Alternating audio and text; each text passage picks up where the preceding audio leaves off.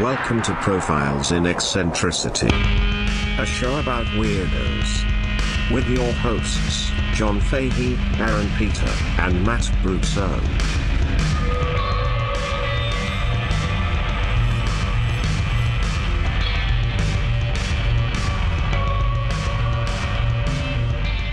Hello, folks. Welcome to Profiles in Eccentricity. It's a show about weirdos. Doggone it. My name is John Boy. It is John Boy time. I am the COVID kid. I am COVID barely 18. My name is John Fahey, your host, joining me as ever. Doctors hate this geyser. It's Aaron Joseph Pita. Doctors hate this goozer. I've got one simple trick to Got one simple, logging in. one simple thing. it's a banned African ritual. It's a swamp thing. Oh I God! get it. It's a swamp. It's a yeah. It's a swamp right. It's a swamp thing. It's a salt life. uh, I'm the daddy of the Mac Daddy. Mm-hmm. Uh, what's up, Matt? Hi.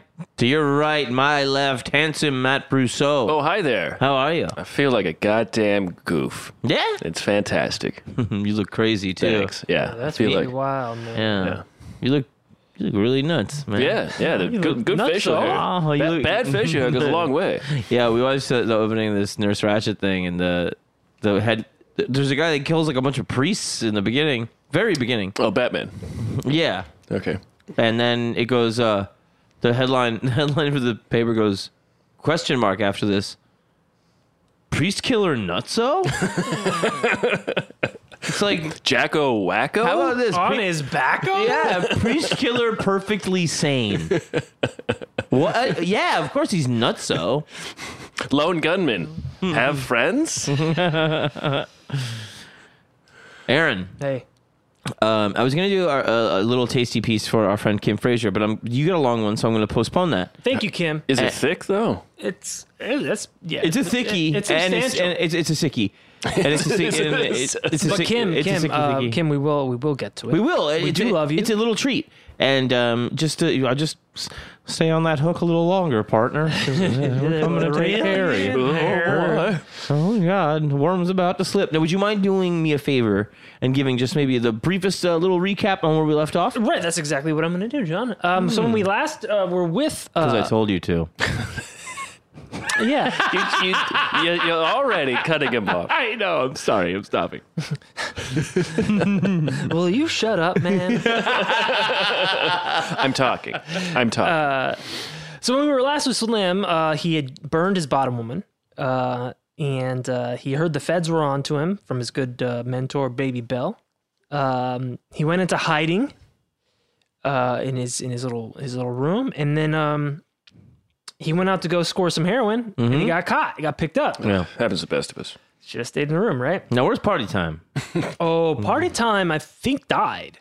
Really? Yeah, I think. Well, well, he's dead now. Party's over. uh, He didn't open up a party city or. No, or Halloween Town or Yeah. nothing like that. uh, they got caught and he got arrested, and he went to um, he went to Cook County Jail, and he was arrested for violating the Mann Act. And the Mann Act is also known as the White Slavery Act, and it's ba- basically transporting uh, people across state lines for uh, Purposes. yeah, pros- n- nefarious purposes of prostitution and sexual impropriety. sure, sure. So he's sent to Cook County Jail, and it's basically a, it's an overcrowded lockup of drug addicts and pickpockets and homeless men serving short sentences, and um, this is a, a real shithole. As he's he's basically he's waiting for like arraignment and, and eventually trial at this Cook County lockup, six by ten foot cells, um, and he says that the the tiny cell was too small for two men, and there were eight of us in it. Jesus Christ. I was lying on the concrete floor. My cellmates were bums and junkies. Two of them were getting sick and puking all over. the bums were stinking almost as bad as the junkies. A drunk lying beside me dug his fingernails into his scalp and crotch over and over again. Oh, Christ Almighty! So he's in he's he's in this lockup for violating the Mann Act, right? he's also wanted by the U.S. Marshals for failure to update his address of record for the draft. Whoa. because this is you know this is the uh, the 40s this is the 40s now uh, world war II's going on so he makes a deal with the attorney general of wisconsin uh, that would uh, allow the draft evasion charges would be dropped um, if he pleads guilty to the Mann Act violation, and they would pursue a light sentence for him if he if he pleads guilty to that because he he otherwise would for just the Mann Act violation be up for five to ten years. Um, so he borrows some money from his mother's new husband, Ural Beck, uh, and he posts bail. And he go- so he posts bail because now he's buying some time until his his trial. He goes straight back to the streets to try and muster up some cash um, to like, pay get, for a lawyer. Get to and work. and uh but i think if i think in four months he maybe like turned three tricks or something like that didn't he's like Hmm. but i think people just didn't want to work for a pimp where they knew the money was gonna go just to like paying off his his bail and No, it's gonna go to grow. grocery. Hmm. and they just knew he was burned Yeah. Hmm. you know he just they- they're watching and like you're not gonna work for him so um he has his, his trial and he's sentenced to 18 months at leavenworth Yikes. federal penitentiary in Kansas, and this is also known as the hot house. And this is like, Tourists, yeah. Carl Penn's room. yeah, Leavenworth is heavy duty federal. Federal federal prison. Yeah. Yeah, I mean the walls go f- twenty feet up and forty feet down under the ground, Yeah. solid concrete, so you can't even like can't even dig your way out. Yeah. You got to go all the way to China. China.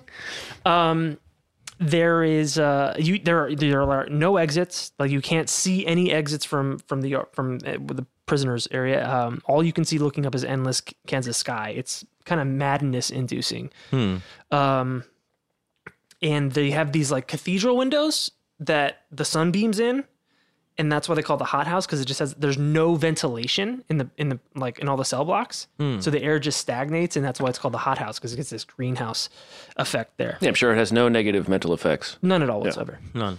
Um, so then he's got like you know they put you in quarantine first, and then they do like the you know your medical exams and then your psychological eval. He gets a contrary to what he says in Pimp, where he says he has 175 IQ. He gets 105 on the on his on his IQ test, which is Huh. you know, slightly above average.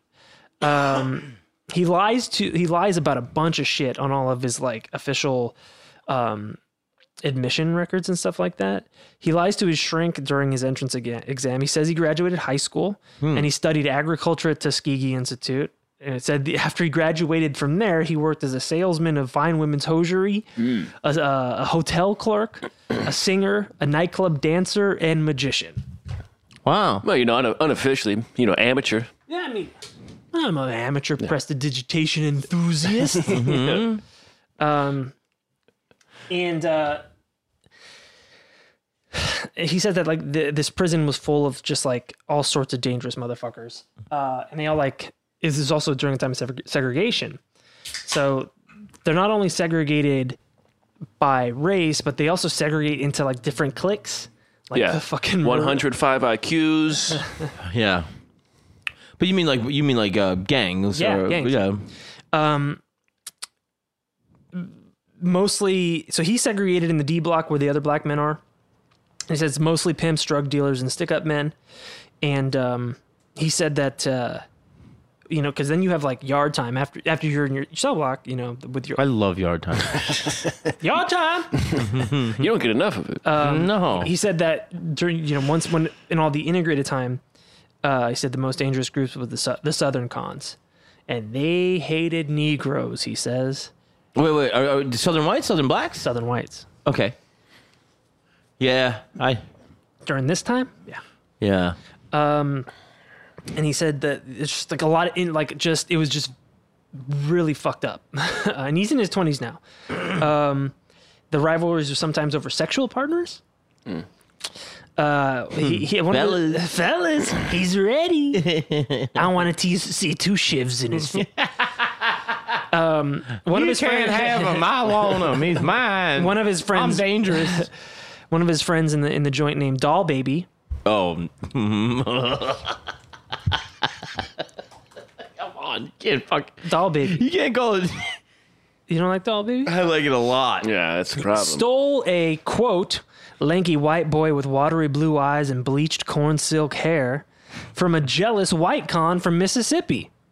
Uh oh. he was the nearly trouble. stabbed to death. He was stabbed to death. nearly. He watched hun- like this was in the hundreds of, of men packed around like the action, just kind of like crowding everybody out and keeping like the guards away. from COs. yeah. And uh, all he saw was Dahl throw up his hands and screamed. And he, the guy, sh- you know, shivved him uh, like fucking 15 times. He said blood was gushing from his mouth and out of the holes in his prison uniform. Oh God. And he, see- he said he barely, he barely survived. Um, and what happened to the to corn-fed? Uh, Oh, I think he was just fucking getting reamed. Uh, Prison inside the prison. yeah, I mean, I mean, I think everybody probably wanted to fuck him after that. oh yeah. and they like killed the guy because No, of this sweet. Doll sweet- baby almost died to fuck you. Finally know his worth. Yeah. He's probably trading at like several cigarettes. Yeah, yeah. That's, the- the stock that's market's funny. crazy. You should mention that. Funny.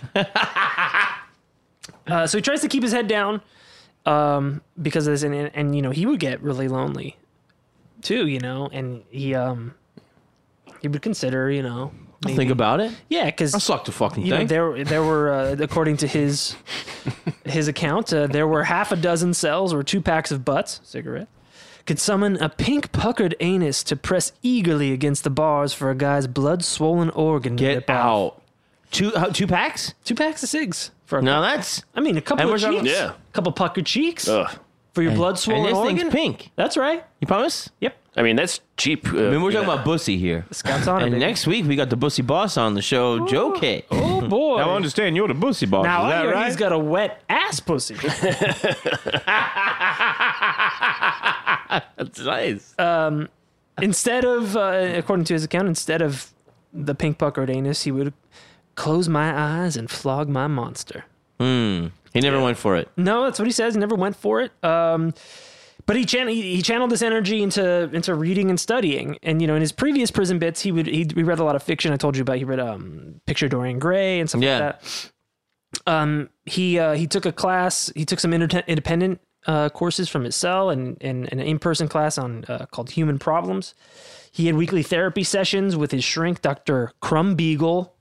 Crumb Beagle. Crumb Beagle. yeah. Hmm. Uh, Doctor Crumb Beagle was um, Taken seriously by everyone. that's Yeah, right. of course. Ah, yes, he's Crumb Eagle. he uh he was a he was a um, of the Freudian discipline, and um and he, bel he he believed that pimps, especially black pimps, had unresolved issues with their mothers. Which I asked you about in the first episode. That's right. Yes, and that so seems I, I mean, correct. but Slim did make some breakthroughs with him on this. Really? Yeah. Um, he was initially skeptical about um, all the unconscious drives and you know the, these these motivators that that you read about in in Freud. Um, but the doctor gave him a copy of The Human Mind by Carl Menninger, and that came out just a few years prior to this. Hmm. Uh, and, it- And that convinced him. yeah, it, because in it he said um, criminals are only slightly different than normal people due to traumatic experiences in their past Yes. and this really resonated with him and so he kind of he got really into psychi- psychiatry psychology psych- psychoneurosis and, and studying this Well, in, in in its own way too, the the uh, skepticism of it is i- is so understandable because it's a narrative, mm-hmm. and the pimps always make a narrative. yeah i know That's- you're that- trying, you're trying to that's- pin it's me with something bullshit. yeah you're trying to tell me You're some trying, to, story you're trying to get pimped, and you're saying like, "Oh, it's it's all because of my mom," and you're showing me, and blah blah blah. So yeah, uh, I would have I would have a, a healthy skepticism Mm-hmm. of that too. and, so- and you're in prison and it's a white guy and like you're just, Yeah. it's all bullshit you know yeah, you've always been told that you're this, knowing that you're not that. Um, but also at the same time, I'm sure he recognized similar patterns between. it all started to click for him Yeah. and he's i mean he Between what he really used to was a do. voracious reader um at this time and he uh it it helped him get through this time in prison yeah. uh, and it transformed his concept of pimping entirely. Hmm. So, I mean, he wasn't. I mean, he, he knew he was going to get out of it, He's a learned pimp. Yeah. right? Um, he would do this. That he would. Um,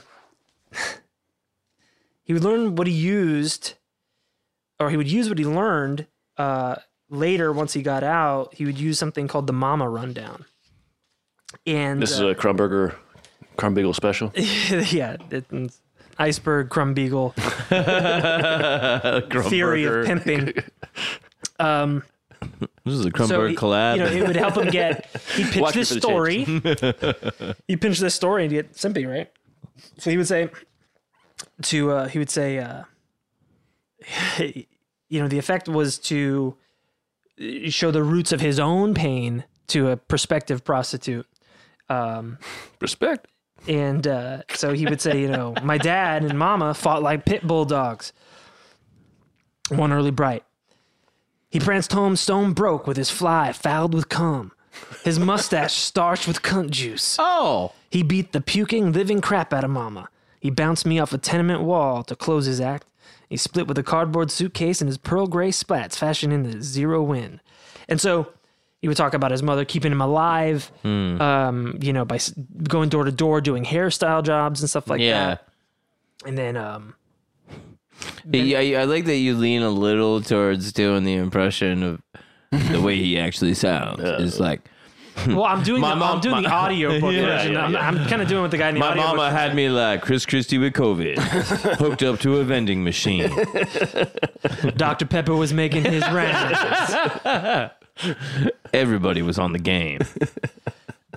His audio shit is like it's like deliberate punctuation of certain. It's like Yeah. he's got he is like a, of a very smooth. It's very jazz. I Yeah. would say. oh, of course. I imagine when speaking he's, voice. he's reading some of the quotes too. It's probably so you know he would tell this story to, to he would use the mama rundown and and and talking about his trip to Rockford and when she met Ste uh, you know um, Henry and how, how he loved Henry and how Steve came and ruined it all and all- Steve. Steve and um and that is also how he starts the book. With that, He starts the book. he starts with Mama. well, he starts with. I, I was forced to eat pussy at three years old, Yeah. and then the yeah, my dad threw me against the wall, and right. then you know she found another guy and he i mean so he's pimping the reader in the beginning of his own book with Yeah. things that he learned in prison that Yeah. he used on prostitutes later to elicit sympathy um and then you know you find out that through records from leavenworth you find out that he might have might have lied about his non-existent relationship with his father after this because prison records show that he had actually reached out to prison officials when he was up for parole and um, or they reached out to him and he responded back via correspondence um, because he had offered up his place um, to stay while he was out on parole. Really? Yeah, and there were records, you know, like letters between like the warden and the psychiatrist about like, you know, this may be a good thing for him to be with a, str- uh, you know, strong male figure, all that stuff to make his transition into the real world. No better. So shit. it seems like his dad later on in life was not totally absent because he's totally after the beginning. He's pretty much left out of the book until, until the very end, where there's like one last scene Right. uh, with him, which may have never even happened. Where they're right? playing catch in a cornfield. Oh yeah, Dude, we yeah. just talked about this the other night. Field, field of dreams. yeah, Yeah. we were we were. We went off on Field of Dreams the other night. That's so weird that you brought that up because I'm about to make that joke. I'm like, was it Ray Liotta and he wanted to hey catch? Dad, want to have a snatch? Oh no, What? Aaron. What? He's a pimp. People will come, Sean. People will come. Well, certainly. In Is August, that 19 a pink anus on there? I'm a, I'm a stuff the fucking a couple of butts for some butts. Shove it against the bars. In August 1946, he's released with $18.66 to his name nice. and the clothes on his back. So he's ba- he's completely starting over. Um, now he's 28, and prison time and the stress of pimp life and drugs have e-, aged him. Sure. He says, he, I was 28, but I looked 40. Like, uh, I just was run down. My hair was thinning and all. I just wasn't the pretty, uh, thin waisted iceberg that I was, you know, in my late teens and early 20s. Yeah.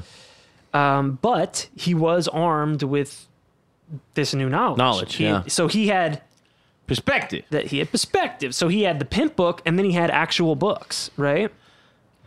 Ha, that's the trick. And so he um he heads to Chicago after he after he visits his mother for a week. He visits his mom and then then he heads to Chicago. And what he says about starting over is uh I just I, I have to read from from the book every time because just the way it's written is just it's part of his appeal. I was turning 28, but I looked 40. For seven years, I had devoted myself to getting hit by that pimp's book. I had labored with the zeal of a Catholic brother agonizing for the priesthood. I had thought and acted like a black god. And then um, he says that uh, in a pimp's life, yesterday means nothing. It's how you are doing today. A pimp's, So this is in terms of starting over, right? A pimp's fame is as fleeting as an icicle under a blowtorch. The young fine whores are wild to hump for a pimp in the chips. A pimp in bad shape can't get the time of day from them. A pimp's wardrobe has to be spectacular. His wheels must be expensive and sparkling new. I had to get the gaudy tools to start pimping again. I had memorized an arsenal of howitzer motivators I had kept on instant alert in my skull. I had barraged them daily for three years to persuade a 10 ho stable to hump my pockets obese. Oh my god, to hump my pockets obese. Hmm. great, right? pretty nice. So he um He is a magician in that way. Let's he be is real. and a Yeah. performer It's- and a it's- salesman, it's- so he's yeah. not I could turn sex into money. I could Yeah, turn money and- into and- I pockets. can make my foot disappear up your asshole. I turn sex into money. I don't do the sex. yeah. yeah. It is magic. I'm not even doing anything. Look at even no I, hands. I pretty much do nothing. yes. Oh, Oth- I mean, other than the manipulation, I mean, Yeah. but like in terms, other than, Other than, you know, you know. I mean, other like- than the burden I mean, of, he's not booking client. I mean, he's not even No. like a madam booking clients, or Exactly. hosting the the venue. Yeah, I mean, there's, he is there's no really phone bill. truly extorting and manipulating. It's really, it is a magic trick. It's the sickest magic trick. It is. Uh, Sick. But I mean, it is like like I said, y- you know, But here's the thing: is that belonging is belonging, and belonging has value. yeah, yeah. If you belong to somebody, at least you belong. yeah. I mean, that's the thing too about you know uh, one of the things, the observations that I I had to stop and go, okay, that's true. Is when uh, Norm Macdonald was talking about the televangelist, and he's like, he's like, you, you get salvation for your money. Right. Like he's like, let's not act like there's not a product. To the person giving the money, there is very much a product. Right, but oftentimes they are. Uh, it's not just salvation that they're getting with, like, especially with televangelists. So this is this is my beef with that, because televangelists that are getting money, that's different than tithing at the church. The televangelists that are asking for money, they are asking deliberately poor people Yeah. like to send their last dollars to them as seed money. Yes. Yes. And yes. that's the sick stuff. Like giving your money to the church, buying salvation. Okay, Right, but also a woman on the street is definitely as desperate as them. Oh, totally, totally. So it's the same in my opinion. Oh Right. yeah, yeah, I was just saying. I was critiquing Norm's opinion. But also to that person, to that, you know, girl walking the street, belonging is a Uh-huh. product. Yeah, there is an there is an exchange happening. There is an exchange happening. um, A place to go, somebody to talk to, at least and somebody at- who at- will beat somebody's ass. If Yeah, yeah, and at, at the very least the illusion of security. right. Um Yeah, that's. Just, I mean, it is this fucked up little street family. yeah. Um. So, anyways, he he's starting over. You know that he needs a bankroll, right? He's got to have the clothes. Got to have the car. All that shit. He's got he's got he's got twenty bucks to his name, and so he's got three choices. He says, I can I can cop some heroin to try and flip that retail, make some money in a few weeks. I can get a prostitute with quote trillions of mileage on her Trillions. and work and work her for some scratch for a month until she gives up. Or three. Until she gives up. Trillions of mileage. Uh, it's just like buying a race. trillions. Yeah. Trillions of mileage. Yeah, this is an old horse, but I can run a few races. it all. You know what you should get out of me is a book. Moths. Hmm. uh, number three. she had a point. I opened a publishing house the next day. I was turning books into pockets. To a point, I'm nice. Uh, number three. Do a slick, fast hustle. And that's what he chooses. yeah, you got it. I mean, it just sounds I love it slick and fast, baby. Yeah. and so, hustle. So, with an accomplice, he attempts uh, a string of robberies of local drug dealers. Smart. Uh, armed robbery was not his strong suit. Not smart. Uh, in the spring of 1947, he's arrested. he's arrested in the spring of 47, and he's sentenced to a year at the Chicago House of Correction. Uh, this was built in the same year as the Great Chicago Fire of 1871. Uh, it was created to house uh, thieves, pickpockets, drunks, and poor people who couldn't um, uh, afford to pay the fines or hire lawyers. Like Yeah, poor poor prison. yeah, it was considered one of the toughest and out, most out of date prisons in the entire country. Yeah, basically debtor's prison. Yes. Uh, Yeah. Staff was undertrained in modern penal techniques and treated the inmates like indentured servants, Oh, working weird. off debts. Like, Yeah. um, It was overcrowded, and, and single person cells often had two or three people in them. This has the technology from Chicago when the whole city burned down. I can smell the smoke. he said that uh, the conditions were impossible. It was like a prison, only tougher. Um, only cons with scratch are treated like and fed like human beings, so you had their money. Um, the joint was filthy. The food was unbelievable. Good. Uh, it was good. The food here is unbelievable. you will die. You have for to it. you have to get poor and not pay debt The because official- this place is unbelievable. The officials had an unfunny habit of putting pimps on the coal pile, and um, it's because he was a pimp. They put him on the coal pile there, So what they had to shovel? shovel coal, right? Uh-huh. Rattle And roll. he did a week before he his considered back gave out. he he considered escaping. Oh god. He was like, maybe I could climb thirty feet of the wall before I get shot. It was it was that bad, and he- he's just like, I, I c- there's no way I can handle a year here, especially I, I just got out of Leavenworth, and now, now I'm in this fucking ancient prison in Chicago, right? Mm-hmm. And he goes, no con misses his freedom more than a pimp. His senses are addicted to silky living. He's a silky boy Oh god. Oh. right? So, as he says in, in Pimp, uh, after after uh, weeks of of planning and observation, uh, Good Friday, April 1947, he sets up a dummy in his cell using stolen pants Nice. shirt and a sheet for stuffing. He hides in the prison shed until nightfall, climbs up the side of a building, and drops over the 18 foot wall. Whoa. Now, there's no definitive record of this in his FBI file. Um, the, the Freedom of Information request uh, with the Cook County Sheriff does not show anything about this. Could be a tall tale. It could be a tall tale, uh, and there's not like, and and even there's some scarcity of the records of his stay there. Well, according to their records, he's still in there. Th- that's what I'm saying. Like the records don't even necessarily show that he's there, right? Oh, But- really? like it's dubious. But his description of the layout of the prison yard exactly matches the Really? official reports. There was a nine by twelve shed used as a machine shop, which was right next to the coal pile. And did he says try was- any of the anus in there? It wasn't on the menu. there wasn't that kind of prison, man. There weren't puckered anuses But there. you said there was pickpockets and Yeah. homeless guys and yeah, yeah, donkeys yeah. and yeah, yeah, yeah. sounds like the same But crew. there was no fucking sweet puckered anuses. I mean, so you're saying there was only just unbelievable food and no gay shit. There was zagatry and not. I, I you said it. I don't What was- I, what- I don't know. what- you're saying there was zagatry. You're Zagat's saying there- restaurant. I said there was Zagat's. Zagat's restaurant. Nice. got I me. know. Yes. I know. I like Now, that. now Dublin Delights was uh, in Zagat's, wasn't That's it? exactly right. So you're a son of a Zagat. you better You're a believe it, Zagat pal. legacy. Yeah, absolutely. I'm the future of zagatry, That's right. I'm a Zaddy. and we got best bang for a buck. So you know what kind of business I'm doing. Oh, You are one of them j- cheap but sweet Zagats. Fellas. These are Eddie. um, so there was a nine by twelve shed. It was an exo coal pile. All of the other descriptions of his route that he took, like the mess hall, everything that he says is there that way. yeah. and it matches it matches like the blueprints. So in the pimp book, he says uh, that he lived it as a, as a fugitive until from this point at 47 to 1961. And he just pretty much skips over, like says, I did a black Houdini to Indiana on Good Friday and uh, pimping in a dozen states.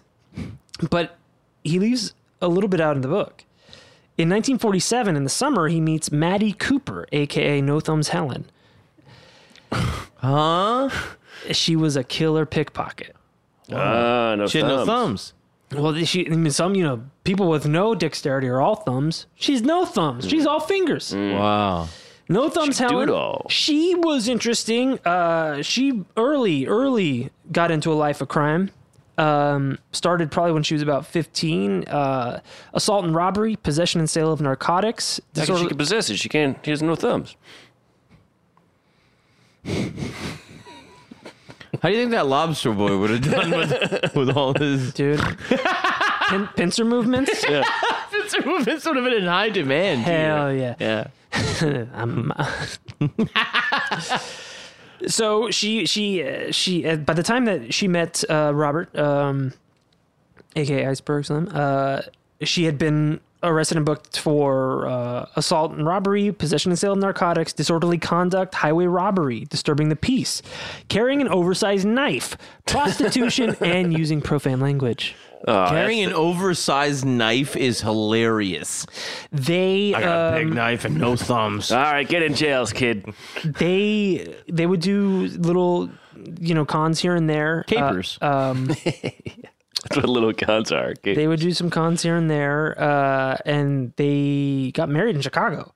And What? They moved in with his mom in Milwaukee, where they lived on and off for four years. Get the fuck out. And because of like her being, you know, um, Handicap. no notorious, she also had she was AKA Maddie Gray, AKA Madeline Roach, AKA Maddie LaRoche.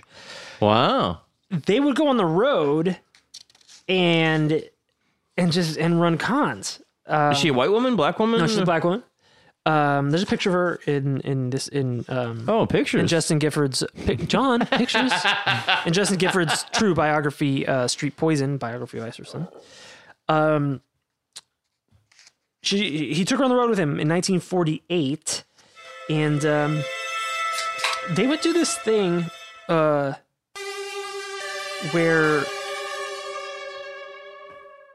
and he calls her a magician. Her method of robbery was to uh, stand in an alley and pose as a desperate woman looking for quick sex. She would lurk in some shadowy doorway or alley entrance, and when the trick came by, she'd go into a con act. She'd stand wide legged and bend her knees to an almost squatting stance. oh my god. She'd whip up the front bottom of her dress. She'd expose the gaping, hairy magnet to the bugging eyes of the sucker. Holy shit. The pole was magnified by her Whoa. stroking her cat. Oh god. Once the mark entered the alley and started grinding himself against her, she would expertly unbutton his pants pocket with one hand, take out his wallet with the other, and rob him blind. With both hands behind his neck, she'd remove the scratch from the hide, the wallet. She'd up the sexy chatter and the strong grind against his scrotum. She'd roll up the bills into a tight suppository shape. She'd slip the wallet back into the pocket. She wouldn't forget to rebutton the pocket. And when she was ready to blow the sucker off, she'd get rid of him. She'd crack that she had to pee and stooping quickly, she'd ram the rolled up bills up her cat, Oh. pretending to see a vice cop driving down the street. She would then tell the mark to meet her at a local hotel and disappear down the alley to find another sucker. That's pretty good. No thumbs, Helen.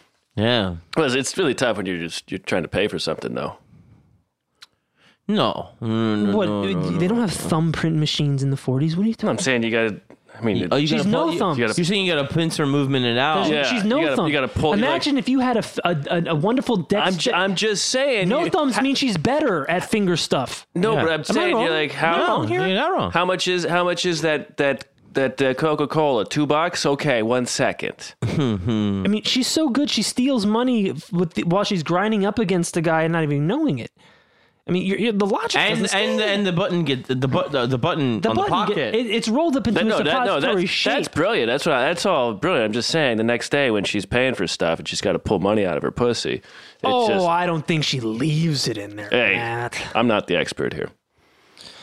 Oh, I don't think she leaves it in there either. no, No, of it- course I she mean, doesn't. just the it would eat through that paper. Well, you said I said I'm not the expert. I'm you just, said she leaves it in her bacon wallet. I'm just here to ask questions. Bacon You wallet. called it a bacon wallet. Bacon wallet. yeah. I don't think.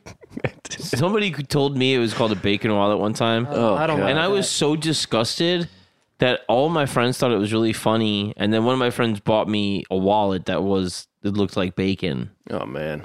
just because it was like the most dis- like I was like clearly like very horrified by the- Bacon? bacon wallet. I don't like that. It's really gross. No. It really grossed me out. And then my friend Felix bought me a bacon wallet just to like further piss me off because I was like, that is the stupidest, most.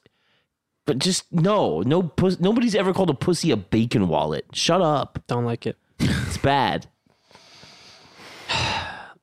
So he's with her, uh, you know, on and off for four. He's with her for about four years. They're they're running around the Midwest and shit.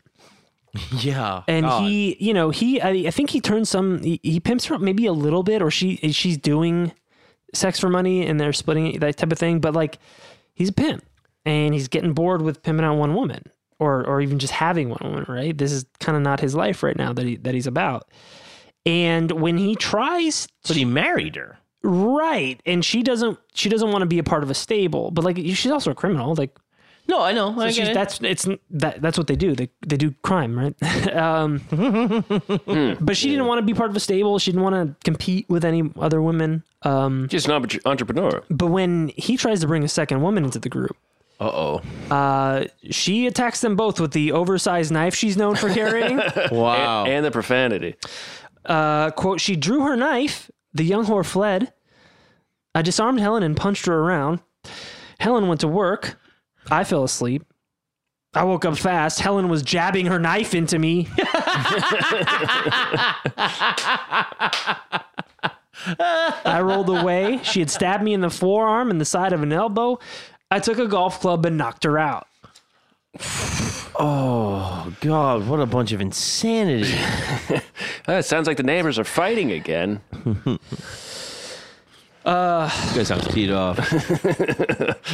So Oh. she really sticks it to him. you know he he kind of he saw the writing on the wall with their relationship and he stuck around basically long enough to pick up her pickpocketing techniques and um he wanted to get rid of her in a way that wouldn't like cause scorn or a vendetta against him by her she's crazy Oh, so he showed up with like a dead body. and He's like, well, "Look, what did you do?" Is that what he did? did that No, no um From the morgue. they kept I hustling can't believe you. Uh, he, they, he would just they would keep hustling and she uh wheth- whether because of him or just bad luck she was arrested during her alley routine Mm. and this led to just a life of her trying to get straight and going back to prison her making honest efforts to get straight getting going back to prison uh, for years uh, and uh in, so sad. in 1956 she was sent to prison for murder uh, and that was just some guy. yeah just some guy How, how'd she do it? uh how, i don't know Probably oversized knife. Probably bacon wallet. probably reasonable sized knife Well, I guess that would work you know too. you, she rehabbed a little bit Oh, that's right. Yeah, the, the, Well, the it's less not- criminal, the smaller the Well, knife. it's so hard when you don't have any thumbs. It's not, uh, you know, it's it's not the size of the blade. It's the sharpness of. Uh, It's the four, it's the four fingered hand that wields it. You just tape it. So and her name was what again? Maddie Cooper, M A T T I E, Maddie Cooper, aka No Thumbs Helen, No Thumbs Helen, aka Maddie Gray, aka LaRoche. Yeah, that's right. Um, Yep. So around this time, uh, this is like 1950, right? And By the time uh, 1951, when they break up and all that shit. Hmm. Get out of the Midwest. Robert's mother and her husband Ural moved to Los Angeles. Well, here's the thing: like the Midwest was where you, Chicago, Yeah. it's where you could be black. but not Indiana. But I mean, Maybe Indianapolis, I guess. I don't know. In some places, I suppose. Yeah, but he's not in Indiana right now. Well, but he used- he had been in Indiana. Yeah, I but, mean, yeah, but but I'm- but he, I'm- had been, he had been in Illinois. He'd been in Rockford, Illinois. He'd been in Right. Milwaukee, Yeah, Wisconsin. Yeah, yeah, He had And been- Chicago actually probably was. But Chicago, no, I think it Chicago was, was- the place. Yeah. Um, yeah. But even then, you know, things were changing, right? So, um, his mother, uh, his mother, uh, Mary and Ural, her husband, moved to Los Angeles. Um, they sold their house, and um, he left Milwaukee as well. Uh, and then from 51 to 52, he, he said he pimped around the Midwest to the Pacific Northwest. Um, he went to Detroit. And Detroit, he said, was much easier than to get started than back in Chicago. Because Chicago was kind of flooded, like the market was flooded there. And Yeah. it was, you know, the fast track.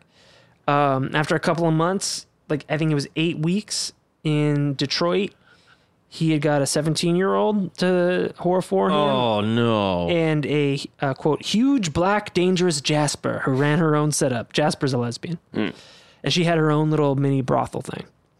Really? Yeah, So he's, he's got like a subsidiary. yeah. I mean, yeah, he's diversifying his portfolio, yeah. Uh, his prostitute portfolio. So within eight weeks, he was cruising the streets in a new 48 Jasper Industries is a subsidiary of Iceberg Corporation. Law rights lab, limited liability corporation. Um, he had a new 48 Fleetwood and he had his bankroll. Um, and uh, Detroit was good. I mean, he had, he expanded his stable and he, he learned to exercise self control. He, he became icy. He wouldn't i- if somebody popped off, he wouldn't beat their ass right away. You know, he would. He grew up. he grew up a little bit, and he used the things that he learned in prison, both from the pimps and and from the, books. books. that he was reading. Yeah. Um, Seems like he might be like an art of war kind of guy too, you know, like that kind of thing. the is- art of horror. yeah, Yeah, yeah. The art of war. Very nice, Aaron. But I um, mean, as far as that kind of thing of, you know, dealing with people in and a- being mysterious and not letting them and out. patient with enemies and stuff, you know. Yeah, he's, it's not just a physical Yeah. uh, process with him. you know he he had figured out that the uh, quote the best pimps keep a steel lid on their emotions and the uh, the top pimp gets his payoff for always having the right thing to say to a whore right on lightning tap so instead of allowing himself to get baited into a fight you know losing his cool Diffusing fire. right he um Uh, sating somebody with the giving things them you what say. they want Yeah. he would then he would take a se- you know he would just be icy and he for example would respond with something like listen square ass bitch i've never had a whore i couldn't do without i celebrate bitch when a whore leaves me it gives some worthy bitch a chance to take her place and be a star you scurvy bitch if i shit in your face you gotta love it and open your mouth wide Oh yeah. Huh. that's how i talk to john sometimes Yeah. He's like a real Eddie Nash, this guy. And then I go, I'm not even mad anymore. He says Wow. the reverse psychology gimmicks worked better than physical abuse, and he made his living in Detroit This shit pretty, tastes great. uh, pretty well. Um, and and this was and- and like I said, the Midwest was changing. He was in Detroit for a while until quote unquote urban renewal Yeah. came through, and freeway construction turned the east side of Detroit into a no man's land. yeah. And this is going to be a pattern throughout the remainder of his pimping career of going to cities and then urban renewal happening. really? Yeah, I mean, Like this, he gets gentrified out of the pimp game? Yeah, and it's not necessarily gentrification, but it's it's on this more industrial, but yeah, for lack of a better word, is gentrification. Except it's not would you say, neighborhoods. what would you say the word actually would be? urban renewal, Which means uh, bulldozing black neighborhoods, putting up high rises and freeways and projects, and then white people moving to suburbs. Yeah. So it's gentrification on a city s- or statewide scale. right, Yeah. but part of the thing too is also white people leaving. yeah, Right. white- so that's white the flight. opposite of The- E, Of gentrification, it is. You know, you're, you're right, and the distinction is important, and that's why I wanted to ask. So I, I guess so. You're saying it's nice parts of town, also projects. Yeah, it's just it's the changing of Changing of neighborhoods. of the landscape of Yeah. the, of entire regions of the country. Yeah. and this happens first in Detroit. For him, yeah. But, you know, that, that happens in happens in New York, too. Yeah, and- but he wasn't. he No, wasn't no, an East no, Coaster guy, right? Oh no, No, no. He it does. doesn't. Don't talk about New York. No, no, no. I'm I'm from Long Island, buddy. I think I would have heard about this. Uh, Aaron, do you mind if we take a quick break? Let's do it. Okay.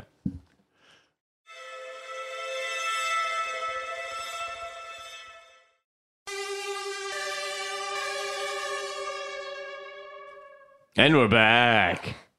Now, um, where were we, John? Uh, well, we were. Uh, he, he was back on the street, Right. he And- was leaving. Uh, leaving Detroit. Detroit. Yeah, and uh, he had, um, you know, a little bit of a stable there, and uh, Right. the urban renewal Right. is uh, seems to be. Right. It turned uh, it- uh, the the freeway construction in Detroit and the urban renewal, as they call it, uh, was turning the east side of Detroit, traditionally uh, black area, uh, into a no man's land. So he uh, he went to Cleveland. That's in Ohio. Okay. Wow, that's Good. Interesting twist. Now Cleveland was popping off. Yeah. um, thriving vice scene Yeah. in the black district. well, also, there's a sh- there's been a shit ton of lead and poison in the water f- for decades there. That's right. so Yeah.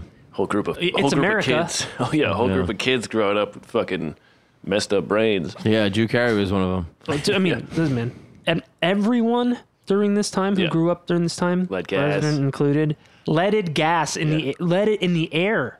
I mean, Yeah. that's why the best job They're was all to fucked be a, up and a so gas pump. impulsive because of the So lead. impulsive. So that was the thing I wanted to bring up. I didn't want to bring up here, but it's another one of those things, kind of like Freakonomics and Yeah. and, and Roe v. Wade stuff. Was a lot of the violent crime ticked down too after they took lead out of gasoline and they Well, Oh, that's a big. That's a big uh, theory. Yeah. um, yeah, like serial killers uh, were a lot. There were more serial killers then, and one of the theories is because the war and The, the war took away their fathers, and all the kids had lead gasoline in Uh-huh. their brains. See what happens. See what happens.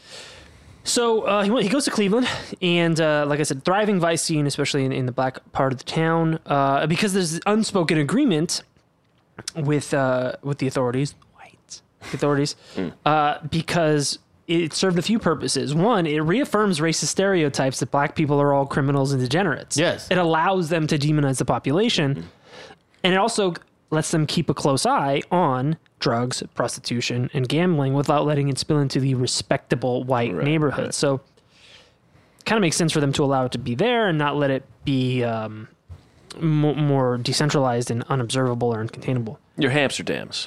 That's right. I don't know what that is. Yeah, hasn't seen season three yet. Uh, season four, Oh, The Wire? yeah, season three. Yeah. Still in the docks. he'll graduate soon. One day. I'm just too busy, you know, learn, learning about fucking getting street poison, pimp culture. Um, so, uh, black detective novelist Chester Himes, legendary black novelist, uh, he grew up in Cleveland around this time, and he wrote of Cleveland's Vice District in the opening of his autobiography. And I'm going to just describe it to you. He grew up in uh, Cleveland during the, the 20s and 30s, and he was fascinated with the whorehouses and prohibition speakeasies uh, along the infamous Scoville Avenue, known as the Bucket of Blood. And um, it, it kind of continued uh, being this way, and, and even more so into the 40s and 50s. And he wrote that Scoville Avenue ran from 55th Street to 14th Street on the edge of the Black Ghetto and was the most degraded slum street I had ever seen. The police once estimated that there were 1,500 black prostitutes cruising the 40 blocks of Scoville Avenue at one time. The black whores on Scoville, for the most part, were past their 30s, vulgar, scarred, dim witted, in many instances without teeth, diseased, and poverty stricken. Most of the black men in the neighborhood lived on the earnings of the whores and robbed the hunkies, Hungarian immigrants.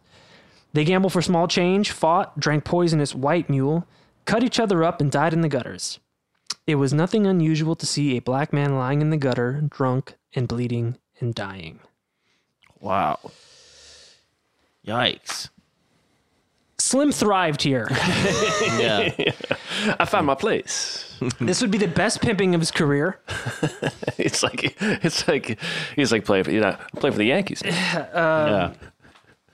He had women uh, humping for him in Cleveland and also neighboring Toledo. Mm-hmm.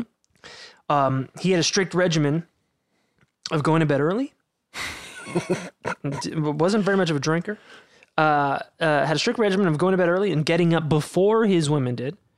Um, he kept his clothes tight, and his his beauty regimen was better than theirs. He would often wake up uh, and get get to his bottom woman's apartment fully dressed, looking immaculate before she even woke up and just kind of giving this you know this air of Control. control and dominance he said that um oh gosh he said uh i'd be sitting there like a field marshal you see all impeccable i might even have gone down to the barber shop and gotten myself all refurbished everything and there she found me the gentleman who had gotten slightly sweaty, sweaty with her during the night perhaps but i'd recouped you see and i was still flawless infallible jehovah that i was when we got in bed wow.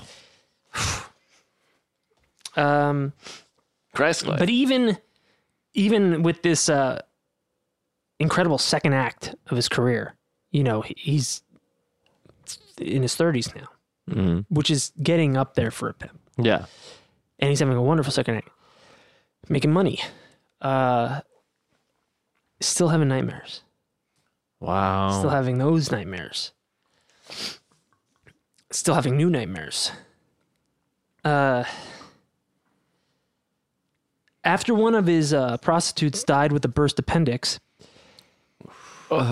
new nightmares were added to the old ones. You know, the one where he's beating the shit out of his mom and stuff? yeah.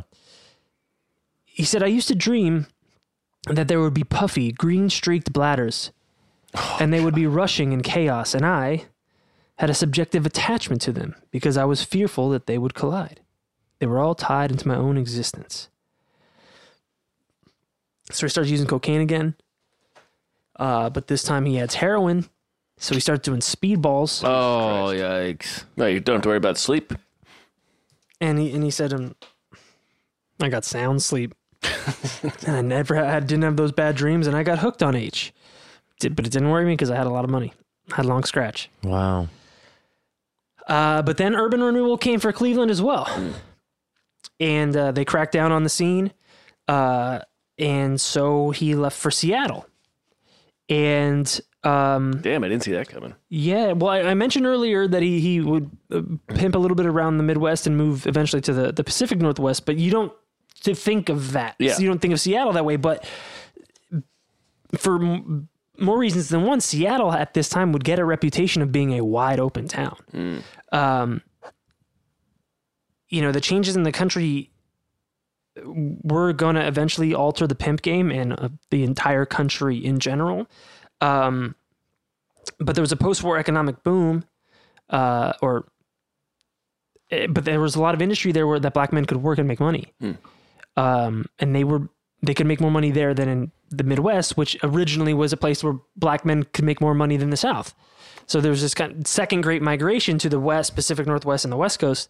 Um, Boeing was there, Sears was there, and they were paying livable wages. Um, more than more than they were paying black men in other parts of the country. Um, but during this time, you start seeing the tide of culture change to a more integrated society.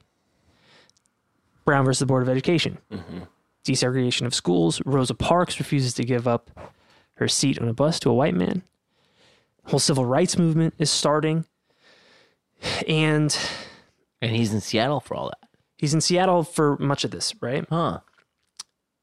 and then uh, like i mentioned post-war economic boom increasing availability of all consumer goods and mass culture tv everyone is seeing uh, you know a young one you know um Everybody knows I love Lucy. yeah everyone knows everyone knows everyone's seeing like the how the rich how rich people really live it's everyone's getting tv everyone you know before before this everything was just kind of a, an abstraction. So it was much easier for pimps to run a con on young girls by saying that they were fucking super rich and they had the ticket to, to fame and fortune. They could, you know, they would buy looms of fabric and staple them to the wall of their hotel room and say that, you know, their place is covered in, in velvet and shit like that, you know, but because they were, they would, no, they were none the wiser. But now, as baby Bell said it earlier, you know, when, when the economy is good, it's a nightmare for a pimp because there's not desperate young girls trying to make money. Right. So now the economy's booming. There's an influx of every, the shoe shiners had a Cadillac.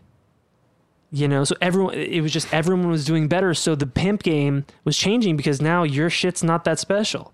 I can one, anyone can get a Cadillac. Everyone's getting a car in the fifties, right? Yeah, you can yeah, get a low and wage job somewhere. and you're I can tell you're fake rich, you're hood rich. This isn't real. You you know you live with your mom.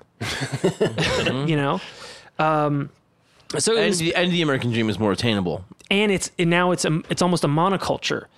Bef- uh, Integration happened, right? And although eh, there would be s- still before busing and all that stuff i- is still yet to come, but you're starting to see it happen Yes. right? Jackie Robinson had broken the color barrier and all that stuff. So it's starting to happen, and now it's harder to run the con. So the old school pimp game is is dying out. Um, so he leaves. Uh, he leaves um, Seattle because he sees the writing on the wall. There, it's no longer a wide open town. Um, the those war industries like like Boeing and then even just you know retail like Sears or Safeway. Every everyone's making a- doing a little bit better for themselves. Rising tide lifts all all ships, right? Even black ones. And so he leaves. He leaves Seattle to go back to Chicago one last time.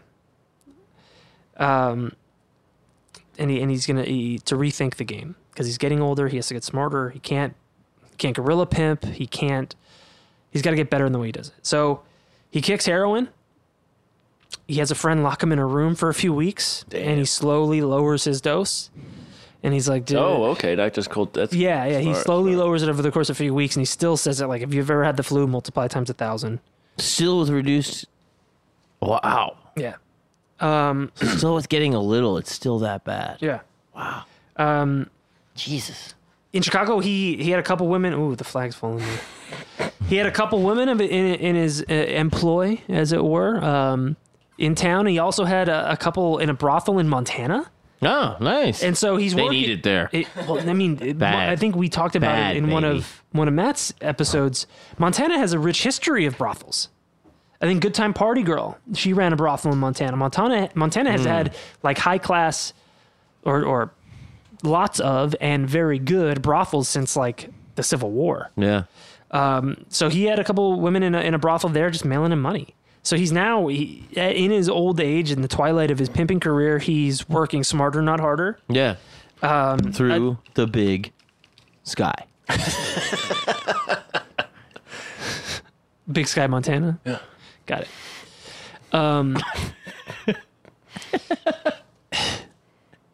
Um, sorry, just cracking open this fine butt, Nice. wiper. this Oh. butt, butt wiper, the king of beers. That's really good stuff. Mm, you like that? We can really taste the piss.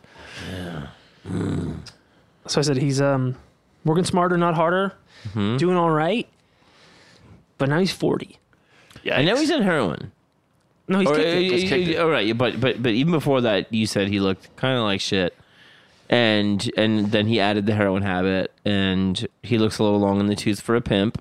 and, and forty for a pimp is ancient now. Like Yeah. he looked long in the tooth at thirty. Yeah, to his own vain standards. I mean, Yeah. he's still all right looking. Um, I'm wearing this shirt right now. This is an iceberg pimp shirt. Can you guys see? yeah, it? Ah, I How- guess. How old is he in that picture? Uh, 20s, early 20s? yeah. He's probably in his late 20s. This is probably right after he got out of prison, in, like when he was 28, 29. Um, so uh, he um, he's old.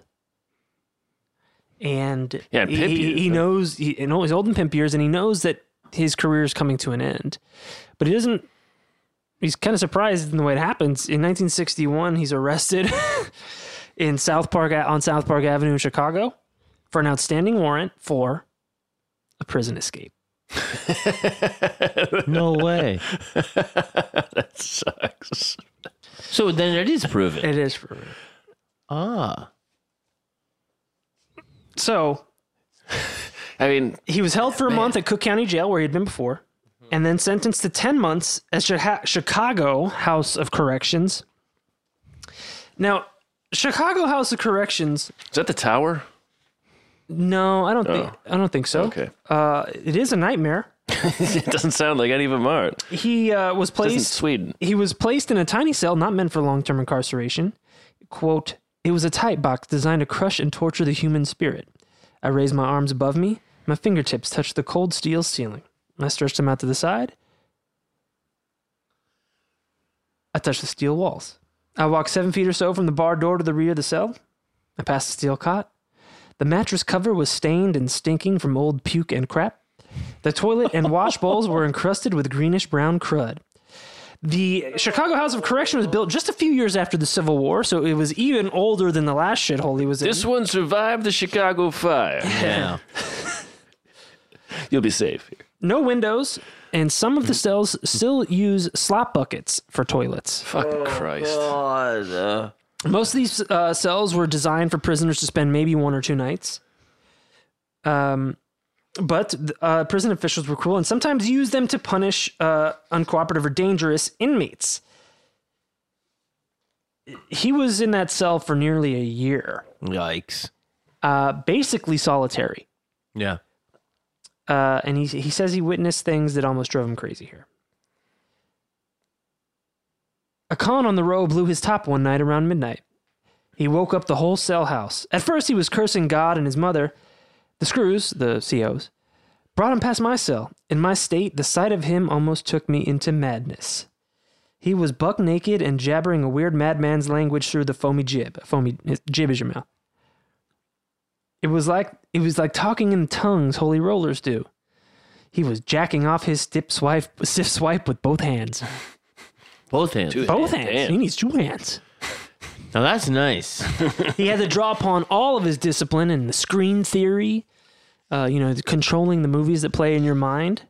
Oh, I don't know. He had that to drop. Well, we, he, in the- talked in the- about in we the- talked about it in the last episode. You know, you're in control of the movies that play in Oh, your mind. right, Right, right, right. I'm That's sorry. screen Yes, theory, yes, is what yes. we call it. And Right. so Unless you're asleep. And then your head movies. in my head movies. Well, Yeah. that's yeah, you're right. That's- that's why you don't sleep, man. um, so he he in his in his um you know his knowledge of um psychotherapy and psychiatry, he kind of acted as his own therapist, and he you know when he when he started to hear voices, he remembered reading that hearing voices is, means you're starting to lose your mind, and so he was like, all right, I gotta, I gotta get my shit together, and so he um he did something called writing on the ceiling and um, he would lay on his cot and look at the ceiling and start like reenacting uh, scenes from his past Wow. and all- and and basically writing them out, like imagining them, acting them out, and then writing them out on the ceiling. And it was his way of staying sane.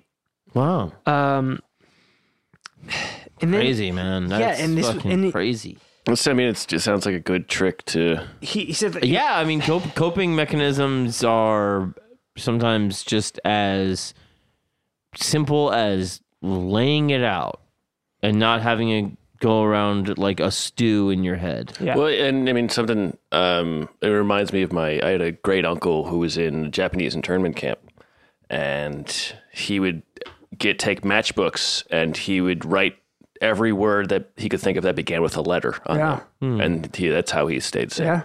Wow. you just got to do something. And in doing this, writing on the ceiling and doing his own uh, kind of psycho evaluation, psychiatric evaluation of himself, he um he decided he was going to quit pimping forever. He he kind of reconciled why he was having these dreams about his mother, and um his mom was. He knew that his mom was kind of deteriorating in her condition at this point. She had diabetes and all this shit Yeah. and um, he was going to kick the pimp game for sure there. And this writing on the ceiling, all this therapy and stuff, kind of um, honed his talent even more for storytelling and wordplay. And when at the end of his term, when when the prison authorities were going to um, renege on his good time, like one month good time, he wrote a letter to the warden. He wrote his way out of jail early. And it's pretty good. Um, and it's it's the only letter, it's the only document from his incarceration at the Chicago House of Correction that survives. And I'll read some of it. Okay. All right? You kind of get this is like the first thing he's ever that we we have that he's written It's before the Yeah. books. other than I could read to you a, there's a picture of him and No Thumbs Helen that he has a caption on. Maybe I'll save that for Patreon. Just rem- Remind me for that. But This Okay. is this is the letter he write, he writes to the, the administration. Dear Warden, I've seen your wife. I'm gonna shit in your mouth. Open wide, She begged me to stay. sir. This guy's got a word. I have requested to see you on several occasions in the recent past as to the vital importance of my legal release date. I had attributed your failure to call me for interview to the press of a busy schedule. Now that I have by personal device managed to see you, I shall be as brief and as clear as possible. Sir, I am confused and puzzled as to what methods you employ in the awarding of good time. I will be most grateful to you if you will clarify your criterion which determines who is and who is not entitled to good time. I am sure that you are an able man for your position, and as such, you surely must be aware that one of the vital precepts of effe- effective penology is that good time is always given to those who good conduct deserves it. Sir, in short, why in the face of my impeccable conduct has my good time been taken? Sir, I have heard very recently a most unpleasant rumor to the effect that good time is sometimes unfairly given or not given on the basis of not merit but of skin color. This rumor, because of my faith in you as a just man, I had discounted as utterly fantastic. Sir, another matter which is not less important to me is the failure of your record room to post on its ledger 60 days to my credit, which had been given to me in court last June 13th by Judge Butler. A friend of mine has researched this matter for me, and the result is that aside from Judge Butler's dictum that I have yet a stronger legal support to my 60 days claim, I refer specifically to the fact that Mr. Churchill, an accredited and authorized member of the House of Corrections, officially official family, had executed and performed my arrest as a member of your staff. In brief, my contention is simply that if Captain Churchill had taken me to such an unlikely location as a basement in, in Skokie and held me there for two months instead of in county jail as was done, the legal effect would still be the same. My sentence started at the instant that the captain arrested me.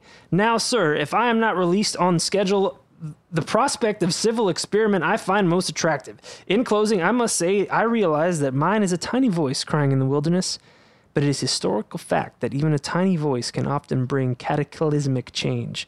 Thank you for your time. he lets him out. Wow. Sir, You Wow. know, semi-veiled threats, legal arguments, a, a, a rhythm that is cutting Yes. yes. Uh, it builds one up while cutting them down. cutting he them pimped down. the warden, Yeah. right? Yeah. and uh, he gets his good time and gets let out. Um, And now where's party time during all this? I think he's jacking off his tip swipe, sip swipe. two hands. He's got So he's he's released for the last time in 1962, and he leaves the game behind forever. Um, like I said, his mom is bedridden. Um, Ural, uh, Ural Beck, her husband uh, has died. Um, he he's he gets out of that ten months of solitary. Um, he says, I think he says a, a shell of his former self. Um, it nearly drove him mad. yeah, tremendously psychologically He- damaging. He lost thirty pounds. And uh, and has like that grew a scraggly ass beard. Um, and not a pimp. and he he goes back to Chicago. Oh, I mean, he's in Chicago, Uh, but as he leaves, he has um this bittersweet farewell to the city and to the game. Uh, that I just want to read because it's it's just uh, you know it's it's so alien but also so relatable. Hmm. Let's see if I can find this here. Um, you know, most of the pimps at this time, so it's April 1962, and he had made a promise to himself and and eventually will to his mother that he's he's, he's straightening up. Um, but you know, most of the pimps that he he had known were either dead or drunk buffoons in a gutter. Um, Baby Bell, remember Baby Bell? Still Of course, yeah. Baby Bell, um, No longer a baby. no longer Man never Bell. was Toddler Bell. He had walked over to Chicago's Washington Square Park and uh, shot himself in the temple. Jesus Christ. Left a note. Goodbye, squares. Kiss my pimpin' ass. Oh, oh, that's so. addi- oh, Aaron. That's Oh God, that makes me so happy. I know how much you love last words. I love last Goodbye, words. squares. Comma. Kiss my Kiss pimpin' my ass. pimpin' ass. Shut himself in the temple. I'm going out how I want to go. out. Fearless. Goodbye, squares. Sorry you guys couldn't be cool for five minutes. Zagat. They just don't get it. He um he didn't want to suffer the same fate to either kill himself or be dead from other means or be a drunk bum. They became a square. Um, And he's probably very uh, inspired by the success of his writing campaign I mean, to be released. And so now he's thinking, what else non traditionally can I pimp? yes. Um, it- there's a little bit of time before. I mean, his main thing is is getting right with himself and his mother first before he gets there. But it is, you're not wrong. But there's a little bit of time here because he he really wants to reconcile with his mom. That was the big thing. That was his kind of breakthrough that he had first with Doctor Crumbeagle, and Yeah. then in his the ceiling of his his six by ten cell was like shit. I was man. these nightmares are happening for a reason, right? You know, he was pa- he's past 40 now. Um, he had blown his bottom woman. He no longer has the finery for, for seducing young victims. Um, he, he reflected, this is before his, bef- right before he leaves, he, he says, um, I was caught in the nightmare bind that an older pimp faces past the age of 35. He is then prone to many setbacks and disasters. Any one of them can put him on his uppers, and without any one of them can put him on his uppers, and without the basic gaudy bait, Like an out of sight car, psychedelic wardrobe, the diamonds necessary to hook and enslave a fresh stable of humping young whores. And then, you know, he gets out and he says, The clothes flopped around on my skeletal frame because he lost 30 pounds, right? Yeah. And he just, he, he walked back to the city because he hadn't done, he hadn't walked. You know, he just, I'm just going to walk back to the city. At, at the beginning- beginning, it's got to feel like a liberating Oh, walk. gift, And, and, gift. and then at the end of it, you're like, fucking God. Yeah, he- I'm- I don't have any muscles. yeah, he walked the the six or seven miles back into town, and he he wasn't planning to do it. He just like I walked down and just I just kept going. Yeah. you know. And he went to a barber shop and got a haircut and a mud massage, hoping to maybe look a little bit fresher, you know. Oh, nice. And like I, I all, all I could think was that I looked like my own grandpa. Wow. Yeah, because I'm sure during that haircut, he was like, who the fuck Who is the this guy? fuck is this man? Square. um, and he, as he said goodbye to the last woman that worked for him when he was leaving Chicago, he said, I felt a stab of regret that I was leaving her forever back there. But then the pain was gone and the great relief of my smooth exit from her and the terrible emptiness of the pimp game. And it was good to realize that I would no longer brutalize and exploit black women. wow. So he um he goes he goes to LA, moves in with his mom, who is bedridden and alone.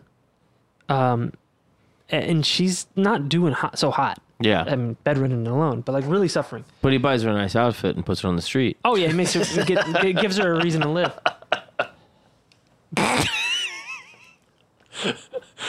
That's fucked up, dude. so There can't be a bottom if there's only one. they would uh this he really reconciles with his mom with his mom here Really? yeah um they would lie in in two twin beds next to each other and st- talk all night And she oh like admits like Hey, I did fucked up shit. Like, or or it i go- mean i think he um, it was more that he realized that perhaps he overblew the really the only mistake that she ever made right. i mean she's still letting him live with her and stuff all Yeah. the times he came out of prison like she and, and he says like you know she was really a good woman and i just really resented her for the trauma that her her mistake caused me. I mean, she was a young woman when that happened. Yes, and also the he was- circumstances that she's forced into by virtue of being a black Yeah, she woman got in that tricked. time. And then you go like, all right, well, that wasn't really you neglecting me, but it was it was really society neglecting us. Yeah, and, and- forcing you into that kind of position. Right. And if you had any, And and even then, like she got tricked by an asshole. sure, you Yeah, know? yeah. That's and And abused, too. and she tried. You know, she tried after that. You know. Yeah. And and um, he he he reconciled with her, and he made a promise to clean up as he was already. He'd already kicked, kicked drugs and stuff, and start a family. Um, and you know he has never been on a date before. yeah. oh my god, He's a 40 year old man who has never had a real relationship yeah, How do I Or- pick up the bill? How does and, this work? Eh, never been on a date. All all he knew was pimping, right? And so he's like, "Well, I'm gonna do what I know." And so he polishes up her Chrysler, like shines it up, shines his shoes, puts on like this is 100 degree heat in LA, puts on like a fucking 12 piece suit, you know, and um, you know, d- down to like you know, he would always iron his pants with a thick, well, fat crease down the front, and um, he would he'd go out and he, he said I'll you know I'll go to diners and look for a, a waitress or a working girl that would then make a suitable bride. And so in 1962, 1963, he um he goes to this burger joint in Hmm. LA. eh. McDonald's? Yeah. and he meets the immediacy of the yeah is so good. Yeah, he meets Got it. he meets 26 year old Betty May Shue. huh? She was born February 25th. My birthday. um, white girl. Uh, and she she had just left Austin, Texas, uh, after falling out with her mother, Mm. and she moved to L.A. and she tracked down her father, who had been estranged, uh, in Ventura, California, about an hour, Oh, hour, Ventura. hour, hour and or so. Uh, she goes to see him. He's now an alcoholic and tries to rape her. Jesus Christ. Hmm. So she goes back to LA and she starts She doesn't have any money. She's basically living out. She's homeless, pretty much, living in a car, and um, she starts working for and eventually living with uh, an elderly black couple who ran this burger stand in South Central. She started working for them, and when they saw that she was like living there, they offered her. Aw. They she, they offered her to stay in the room with their daughter, like in another in, a, in another bed. Like, That's they so were they sweet. were That's really sweet. really really good people to her Yeah. and he would uh, he went to this burger stand and he would just he all he didn't know how to like approach women or talk he, would- he knew how to stalk them and i don't mean like stalk like uh, i mean just like like uh, stalking your prey Yeah, yeah, yeah, and then finding out you know more about them, and then like you know Right. the, the whole the whole thing you've been trained about, uh, find out their trauma, right, but, All but, you know, that he was stuff. still determined in a way to counteract it. not be a pimp but try and use these evil skills for good somehow right so Well, he knew what he wanted, and could he get it without being? totally exploitative and abusive and brutal. And so he would go and he'd, he'd sit there and he'd get a burger and fries and 7 Up. And she would bring it out. And, you know, uh, she would get like hit on by other guys there. And he'd be like, man, can't you see she's just trying to work? And he would just do that all the time. Like, just defend this cute blonde chick from, um, I don't think she was blonde, but cute white girl from Texas. Mm-hmm. And just defend her from these guys, you know, fucking perving out on her all the time. Mm-hmm. And, um, he would never and then he would just finish his burger and he'd, he'd bring her the, the you know little basket of stuff and, and just say thank you miss and you know i'll see you tomorrow dear and he did that for a while and then until one day at the end after defending you know her again from another fucking asshole mm-hmm. said you know uh, w- I, would, one of these days would you let me take you to a place where you could eat some real food besides a hamburger and she says like what and he goes like soul food and she was like, in a later interview, she was like, you know what? I lived with black people. I liked black music. I liked black food. And then this strange older black man comes and he's got a car shiner than the shiny shoes he's wearing. And he's dry. well, He looked like, I don't know if it's a doctor or a lawyer or something, but like this just, and he was really nice to me. So I said, yeah. Mm-hmm. And so um, they go out, they go to a soul food place. Um, then they go to a, like a diner and uh, and this was like when they had um you know, jukeboxes, right? So he would give her a nickel, and she would walk and play the jukebox and come back, and they would give her another one, and you know, and, and she'd be like, "What? Will you just give me a quarter, like, and I could just play five songs?" He's like, "He's like, uh, I like the way everybody here looks at you when you get up to go pick a song, It's still, it's still, it's still pimping. right? But not in like, But it's not he's not like pimping, "Like, shit in your pimping." mouth, bitch. He's, But- but he's it's- just being Yeah, smooth. I mean, Yeah. you know, the, uh, He's not Mm. I watching. mean, the- he is. ma- She is getting up and walking. Sure, sure, sure. but you know, tiger out of the jungle, jungle out of Um, right. the tiger, That's racist. Wait, what did you say, dude? tiger out of the jungle, jungle out of the tiger. You know, you can't take, you Yeah. can take the tiger out of the jungle, but you can't take the jungle out of That's the tiger. that's really racist. What about the what about the the white tigers up in in uh what is? Wait, Siberia. no no no I was gonna say up in Vegas in the in Oh, the yeah. in the the Siegfried Yeah. uh, You tower. can take the tiger out of Siegfried. you can't take, you can't take But you Siegfried out of the can't, no, tiger. because he's in there for good. He shut him out too. Or Roy. You think you killed me, but I'm in your head forever, dude. Every time you're riding a bike, you're thinking about old Siegfried. you couldn't kill me. I ended up. You pimp- ate me. Now I'm a part of you. Uh, I'm a, I'm pimping you from the afterlife. You fucking dumb fuck. I'm your Tyler Durden. tiger. I'm your tiger. Tiger Durden. Oh. Tiger Durden. you set it up. That's pretty cool. You set it No, up. I like it. It's I really know good. you like it. You always enjoy a really dumb pun, Especially if I come up with. the especially oh yeah. I didn't. I didn't. I He didn't. does I all didn't the come up work. with. I didn't come up with it. I'm the one that started talking about Siegfried Tower. I know Oh, you're right. You're. You're. I'm. You're I'm the Siegfried. brains. I'm the Yeah, brains. you're of the the brains of this. operation. I, what, I- what would I do without you? See how I'm pimping. Nothing. See how I'm pimping. He's sick. So uh, then they go to a, a nightclub, Hey, all right. and you know he drinks Seven Up because he doesn't drink or do drugs anymore. And um, she's drinking. She has some whiskeys, and then she drinks some other people's whiskeys, and Oh, she's getting pretty lit up. Oh no. and then she mine. they're in the car and he's in the Chrysler that he put a record player in because he's still a pimp. That's really nice. Yeah, good. move. and, Oh, no, uh, no bumps. No bumps. No bumps. and um, she pukes, and she's puking really bad, and so In the Chrysler. well, out of it. That's gonna mess up that shine.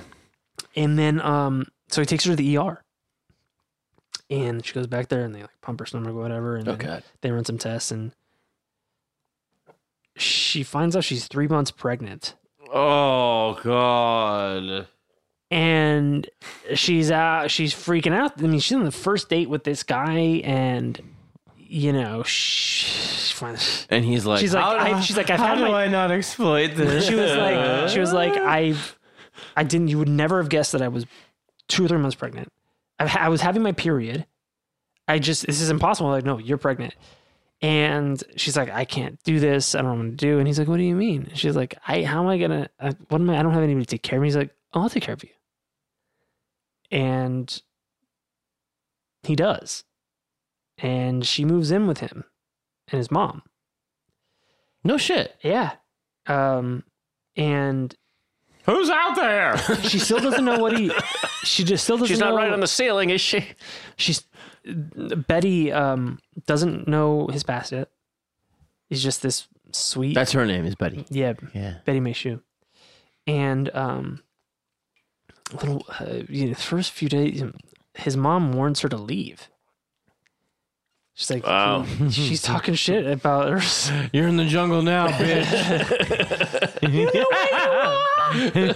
you can take the Siegfried out the tiger, But you can't take Siegfried out of Roy. I'll tell you that. They, they like being in. but Never uh, Siegfried she salute. doesn't. She doesn't leave. Um, and they they um, and they they eventually uh, they get their own they get their own place, and then his mom dies, and Betty says she has never seen anybody in more pain in her entire life Oh, than Robert when Robert Iceberg Slim's mom dies. She's She was like, I. It was, uh, he was inconsolable. Wow. Um, and it's just kind of you know,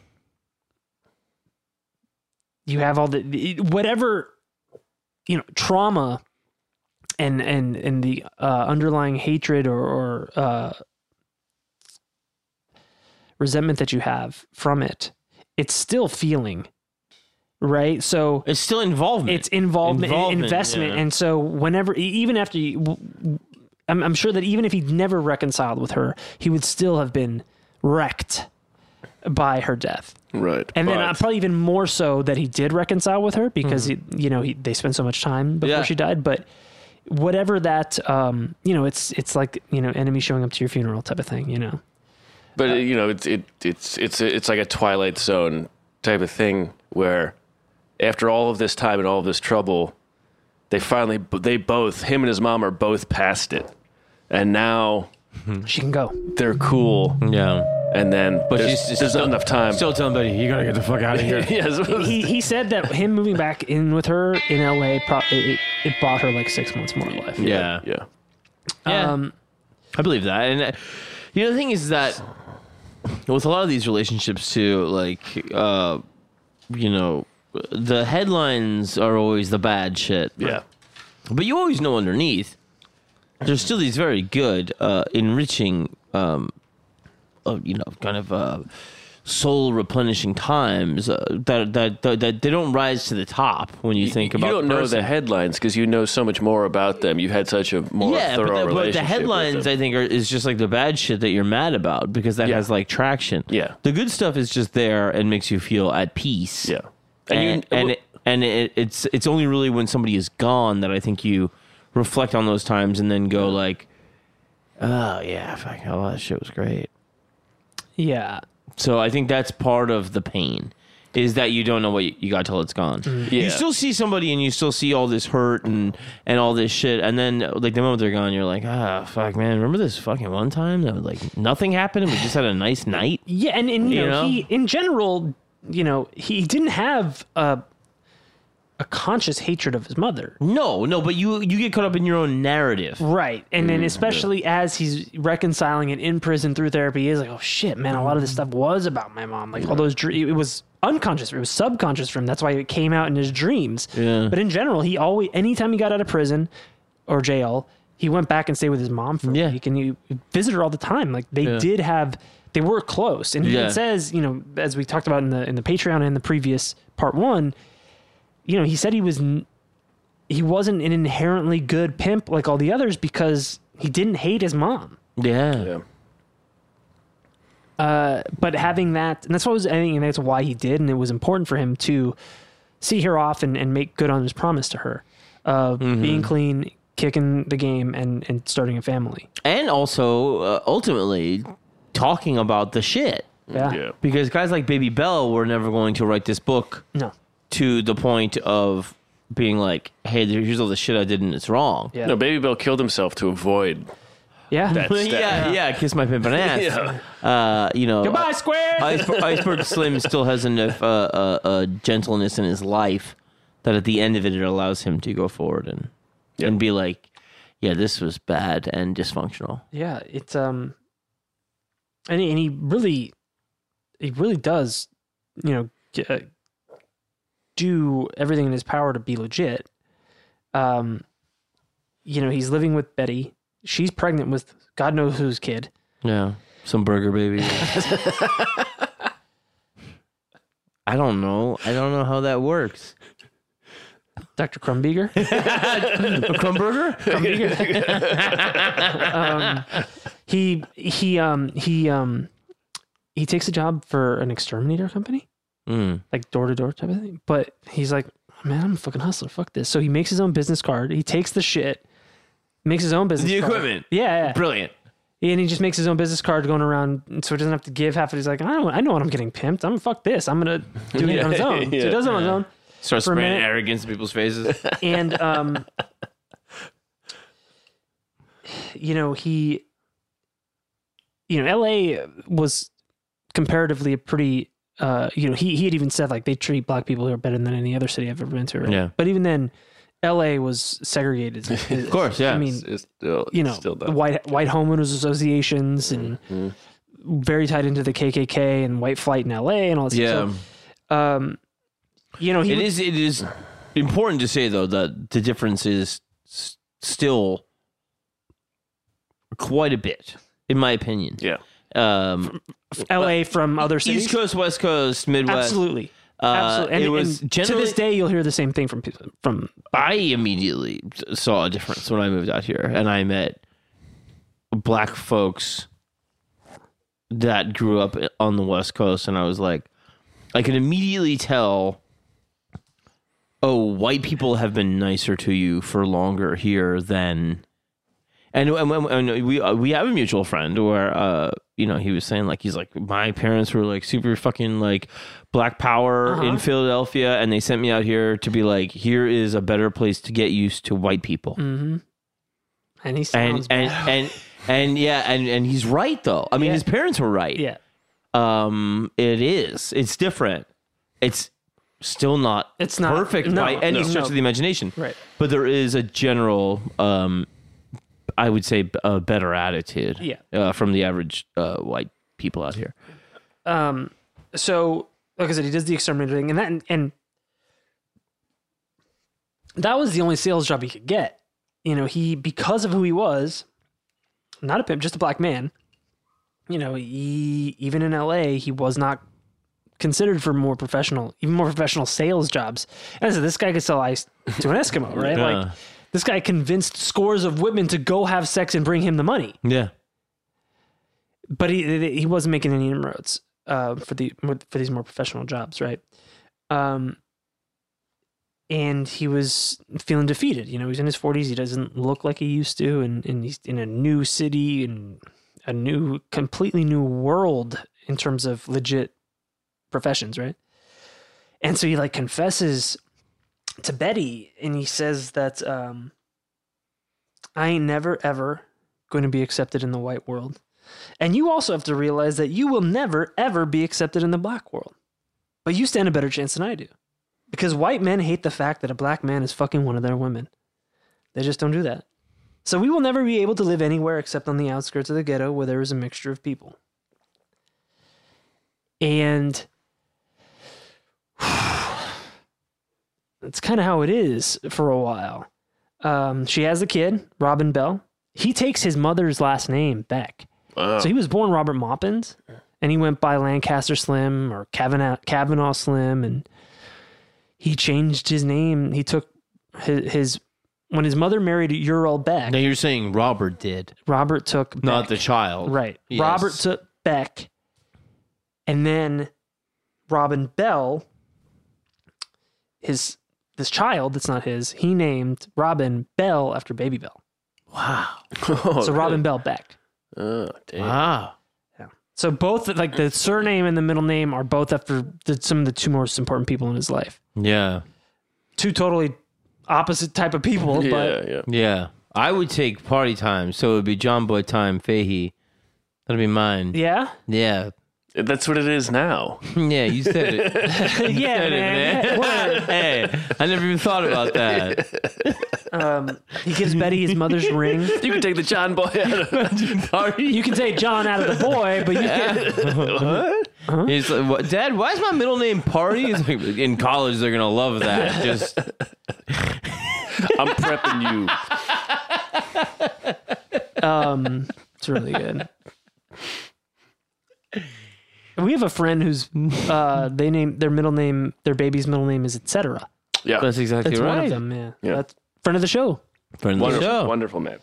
Um, he gives her he gives Betty his mother's ring.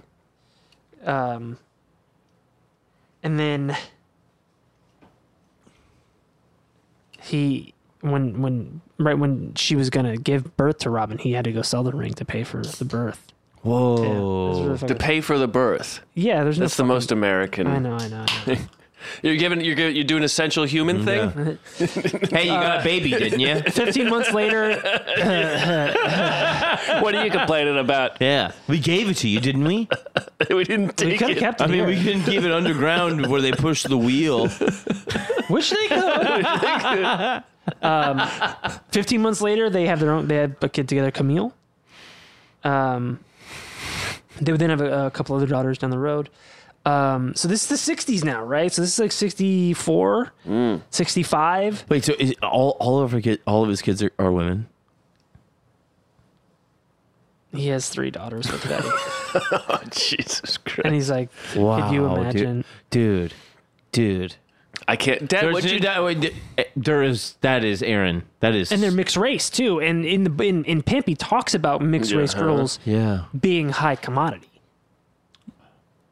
Dad, what'd you do in your twenties? I'm not going to tell you about that. Until, uh, Oh, So I was a it- priest. It's um. What?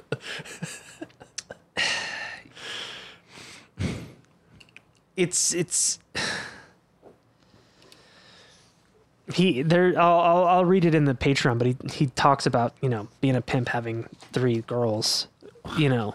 all girls. Yeah. I mean, it's biological children. he- I mean, it's just and- and he's amazing. surrounded- He, he does. There's not a man in his life, Oh. yeah. and and again, I mean, it's it's a wonderful poetic. f- reverse is, because it he- is. He always was surrounded by women. yeah. Now he is again, and ugh. so uh, it's, it's it's 65, and you know he's living in, in South Central, right? And um, the Watts riots happen, Wow. and this is uh, gigantic, right? The Watts riots is like a full on. Yeah, oh, it's huge. And so he starts, you know, for the first time in his life, he has something to like fear for their safety, and um, he just gets really, really protective of them, and and, and really con- hyper conscious of being seen out with these young mixed race girls, like taking on the laundromat or whatever, and he sees pe- the way people stare at him, and he's just like, I can't, I you got to take, I I just can't do it because I I one I fear for their safety, so that if anybody looks at me sideways, like I might kill somebody, you know.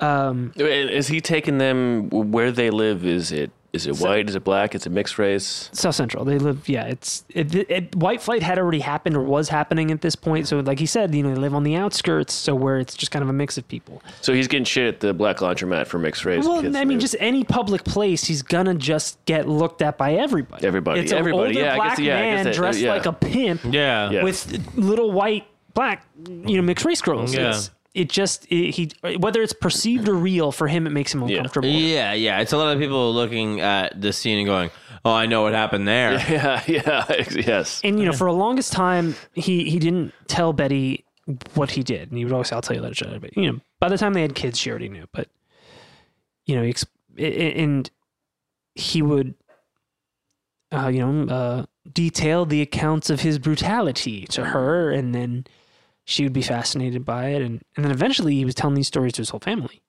and like they're like, you know, sometimes we didn't even watch TV, we just watch our dad Oh my god! telling these crazy stories. It's not just like oh, I raped the bitch or whatever. I mean, Right, right, just right. the crazy It shit. took weeks Right. for the piss to come out of Yeah. my hair, man. and, and they would you kids will never live like that. You never know how good your daddy had it. Now go wash up. Go wash your hair, you little piss stained freaks, rugrats, crumb crushers.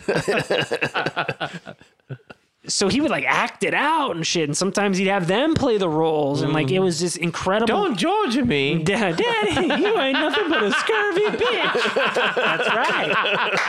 That's right. That's exactly right. Now it's time for bed, honey. Into infinity.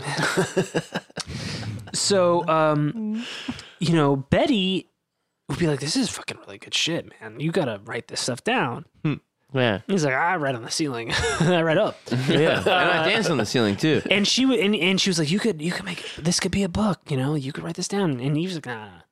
And so she's encouraging him to do this, Hmm. She's pimping him. and um, Betty May Shoe, Betty makes Hmm. you.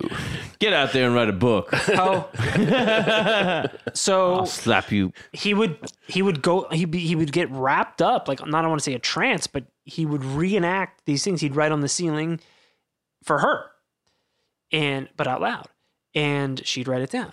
Oh, okay. 'Cause there is a Whoa. verbal quality to his writing. Yes. yes. And, and and I'll tell you later, he would be considered a better orator than even even, even as good of a writer he was. People that saw him speak in person Yeah. said he was Yeah. The jazz, like I was saying, like the, you hear it, you go like, so good. It's- And so he he was like, all right, yeah, well, let's do this. And he want he wanted to distinguish himself from uh, other black writers that were prominent at that time, like James Baldwin. I was just going to say Baldwin And he is felt definitely an influence on him definitely, but he felt in the speaking, particularly on Sure. television. Yes, in the- When you in hear the- in Baldwin, the you speak. hear some he did a- iceberg. yes, Baldwin but- has there's the, he has this like uh, this rhythm. There's yes, this there's a rhythm to it. But right? there's also a thing too of that both of them come from the perspective of in their writing. And I'm sorry to cut you off real quick, but I just think they share this thing, which is like everybody has always told me I'm nothing, yes. and I like fought my way up That's what Baldwin and, left and just country. just was like I am something, and this is an undeniable fact, and I am always like just replenished and renewed by knowing that this is true.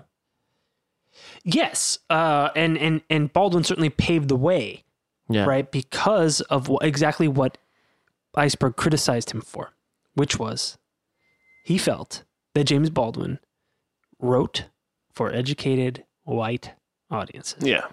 I would say iceberg in a I- way does too. He specifically wanted to distinguish himself from that, and he said he wanted to write for disadvantaged whites and blacks and at a fifth grade level. Wow. specifically and it was just there was there had never been a voice like that you know um Well, because usually in, they don't say right down. Usually they say right, Right up, right, up, yeah. right. um that's why he was writing on the ceiling writing on his own That's why I was writing on the ceiling. um and he also wanted to um kind of model it model this book whatever it was going to be um after his hero Malcolm X who also was a Detroit pimp Yeah. um and his autobiography had just come out about a year before Wow. um, and he this was also kind of therapeutic for him because he wanted to expose the this this this world this underworld of poisonous pimps exploiting their own community Yeah, it's a it's a um it's like you're it's a doing morally downward economy. Yeah. No one and, wins. and it's, It is it's going- doing and it's doing the uh, oppressive establishment's work for them Yes, it's showing everybody that we live in hell without the caveat that you gave us nowhere else to live. yeah and, and and who are most and of nothing the, else to do Yeah. who- who are most of the customers? The customers are the people White that men, are white that are, men, that are yeah. keeping you And actively he, he, keeping and he, you in he that position. directs his his women to specifically only fuck white guys. Right. Um, so, y- you know, he they they put together this this manuscript. You know, he um he pitches it to this one uh, this one professor publisher guy, and he, he just gets this. He, he reads the contract, and it's all like oh 50-50 split, all that stuff. And then he goes, and then I read that there was like there was one little caveat in the end that negated the rest of the contract, and I was like, fuck this. And so he kind of abandons the plan for a minute and he, they do a little more tinkering to him and Betty on the on the, the manuscript, and then he reads an ad in, in the Sentinel, which is LA's black newspaper, and it's uh, it's an ad by Holloway House, and Holloway House was this uh, publisher that actually was a direct result of the reforms made after the Watts riots Wow. and it was this little publishing house run by these Jewish guys. And the ad in the paper said, "Black writers needed. We're looking for black writers that have riveting stories about the black experience." And he submitted a short scene, um, little twenty pager thing, which was actually the the beginning of the book that I read to you Yeah. we're you know being a pig for snorting cocaine and Yeah. uh, we're humping our asses off it's Yeah. uh, nasty whore asses you got enough battery there matt Oh, we're good. and It's still to be sold to a white audience. white and black Sure. No, for sure. Speci- i mean especially when you consider where where it eventually gets sold but you know they submit a short scene and he um goes back to uh, goes home and, and, and they're working on they're working he's working on the rest of the, the manuscript of Betty and he's like you know I got to protect some of these names you know so that's he changes Betty, baby Bell to Sweet Jones Hmm. and um, there's a few other names get that Why get Baby Bell? If Baby Bell's dead. the code No shit. Wow. Good for him. and even his own. And he, uh, you know, he, he he's like, well, I, I, I, I'm even going to change my own name.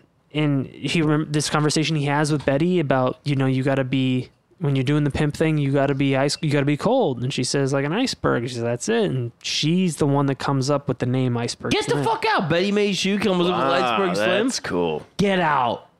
because he went as Lancaster Slim or Slim Lancaster and Kavanaugh Slim, but iceberg It's from is Betty. from Betty. Wow. Um, and Betty was a good-looking lady. Um, burger broad, Burger, yeah, burger baby. yeah. She's a Now, burger. how the burger baby come out? What? Well done. ground. I mean, there's a picture of her in here.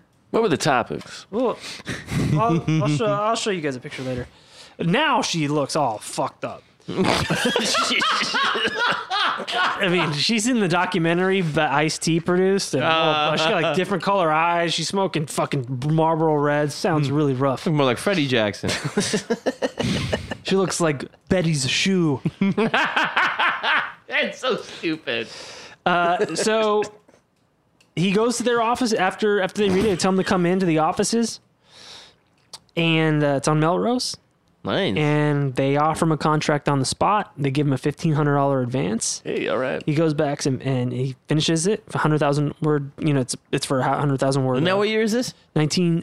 Uh, well, it's sixty six, and it gets published in Oh, sixty seven. fifteen hundred dollars. oh, it's big. It's a big deal. Yeah. Big doings. and um, it's published in '67. The first year, this first year, it doesn't sell well, um, and that's that's partly because Holloway House is basically a pulp publisher. It's paperbacks, shit like that, and they Vampire down the street. ba- basically and they their books were sold in newsstands, local bookstores, liquor stores, barbershops. Yeah. You know, I it's wish liquor stores still sold books because that would be. oh, you wouldn't have to go anywhere.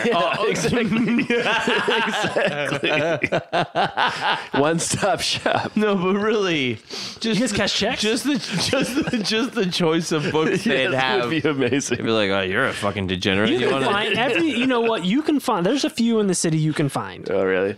that will you you can see some paperbacks. Get out. Yeah, Yeah? you- but uh, uh, literally a few. Yeah, Aaron, I'm not talking about adult DVDs. It's not an adult bookstore, dude. I'm not talking about two wrongs make a white. Oh. Aw, John, you can take the book out of the liquor store, but you can't take the liquor store out of the book. yeah, that's true. I don't get it.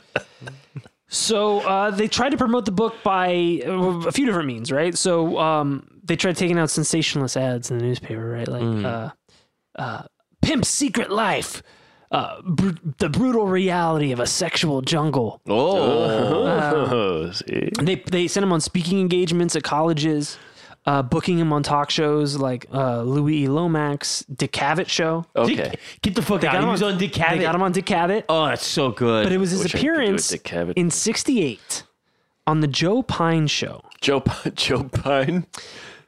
if it, this is what got him in the public eye. He he was there to promote his second book, actually, Trick Baby, which is kind of an unofficial sequel. Trick Baby is a very interesting. It's Is it like a novel? It's called. Yeah, it's another. It's another semi autobiographical, Ah, but okay. it's it's not from his point of view. Ah. Trick Baby, the story of a white Negro. Um, Trick Baby is the story of a character named White Folks, and he is yeah, a character named White Folks. And i- in the in this in the book, he meets back in prison, and so the the Trick Baby picks up where Pimp left off, basically. huh. Um, and uh, he's called White Folks because he's passing. And it, Wow. it's about him kind of escaping the oppression of being a black man By and- having passing by, complexion. by passing, Yeah, yeah. and then it gets, dude, it gets u- up in it, and the climax of the book is fucking. I, he, Is it Goes based like- on a real person or not? it is based on a real person, but the story. So he really does. Now he's just a straight up author. Like he's yes, doing. Yeah. yes. Yeah. Uh, so he's there to promote that book. Um,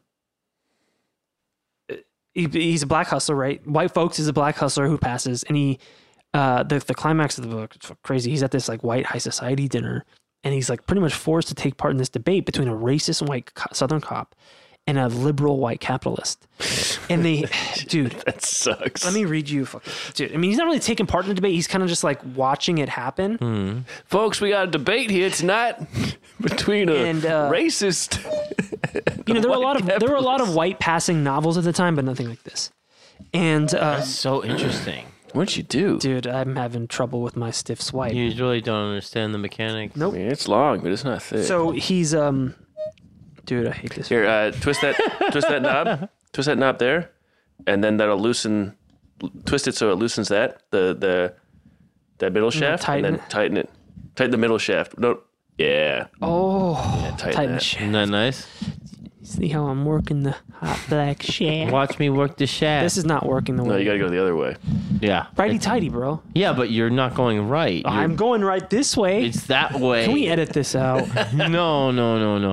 Yeah, in the middle. Yeah, in the middle of the. the this is the thing that. Yeah. I'll, that- yeah, I'll, I'll cut it after he says, the "Can we pimp edit this?" episode where you don't know how to work the black shaft? Yeah. yeah, I'm. Yeah, I, we'll- we'll am edit the one that who out. pimps. Not I am the one who pimps. You can take the black shaft out of air. So- now this is from Trick Baby. This is from Trick Baby, uh, the novel that he's there to promote on the Joe Pine Show, right? Because he had a multi-book contract with with Holloway House. Do I need a snap? no, Because I'm about to. I'm about to break. Um, He's forced to, forced to witness and participate in this debate, debate, this debate between, like I said, a white racist police chief and a liberal white capitalist, as they say. yes, very cool. The most liberal. oh, Still the same. Yeah, Uh, Sure, but very The only two difference is different how cla- they castrate different you. class of people here, and different two sides of Yeah, yeah. of society. And uh, the debate is over the so-called Nigra problem. I mean that framing right there is uh, an Problem. issue. Eh, It's problematic. Each man lays out his Orwellian solution. Fantastic. Uh, uh, the police, uh, uh, the, his Orwellian solution to the to the uh, political black struggles at the time. The police chief His solution is to batter black protesters and civil rights advocates using force doled out by racist white pol- racist white policemen. That's what he knows. And he says, "I've known uh, since my rookie policeman days that they uh, blacks uh, steal, rape, whore, pimp, and murder because they are basically criminally inclined. They are derived from inferior loins. They still think that. Capitalist ideas are worse." He reveals a quote master plan to separate educated African American leaders from the black masses in order to neutralize them. they still believe that. There are really two ghettos, he says. One is physical, the other is psychological. Now, it is true that we have selected certain, I to wear white collars. Almost all of them do make physical escapes from the ghetto, with our assistance, of course. Thanks, Bank of America. Our motives are first to give dramatic, well publicized reinforcement to our liberal image. Secondly, those whom we seem to liberate are precisely those type of who possess rare intellect and academic polish. We have to remove them from the seething black masses. They still think that. This book is fucking wild. Yeah. I'm listening to it now.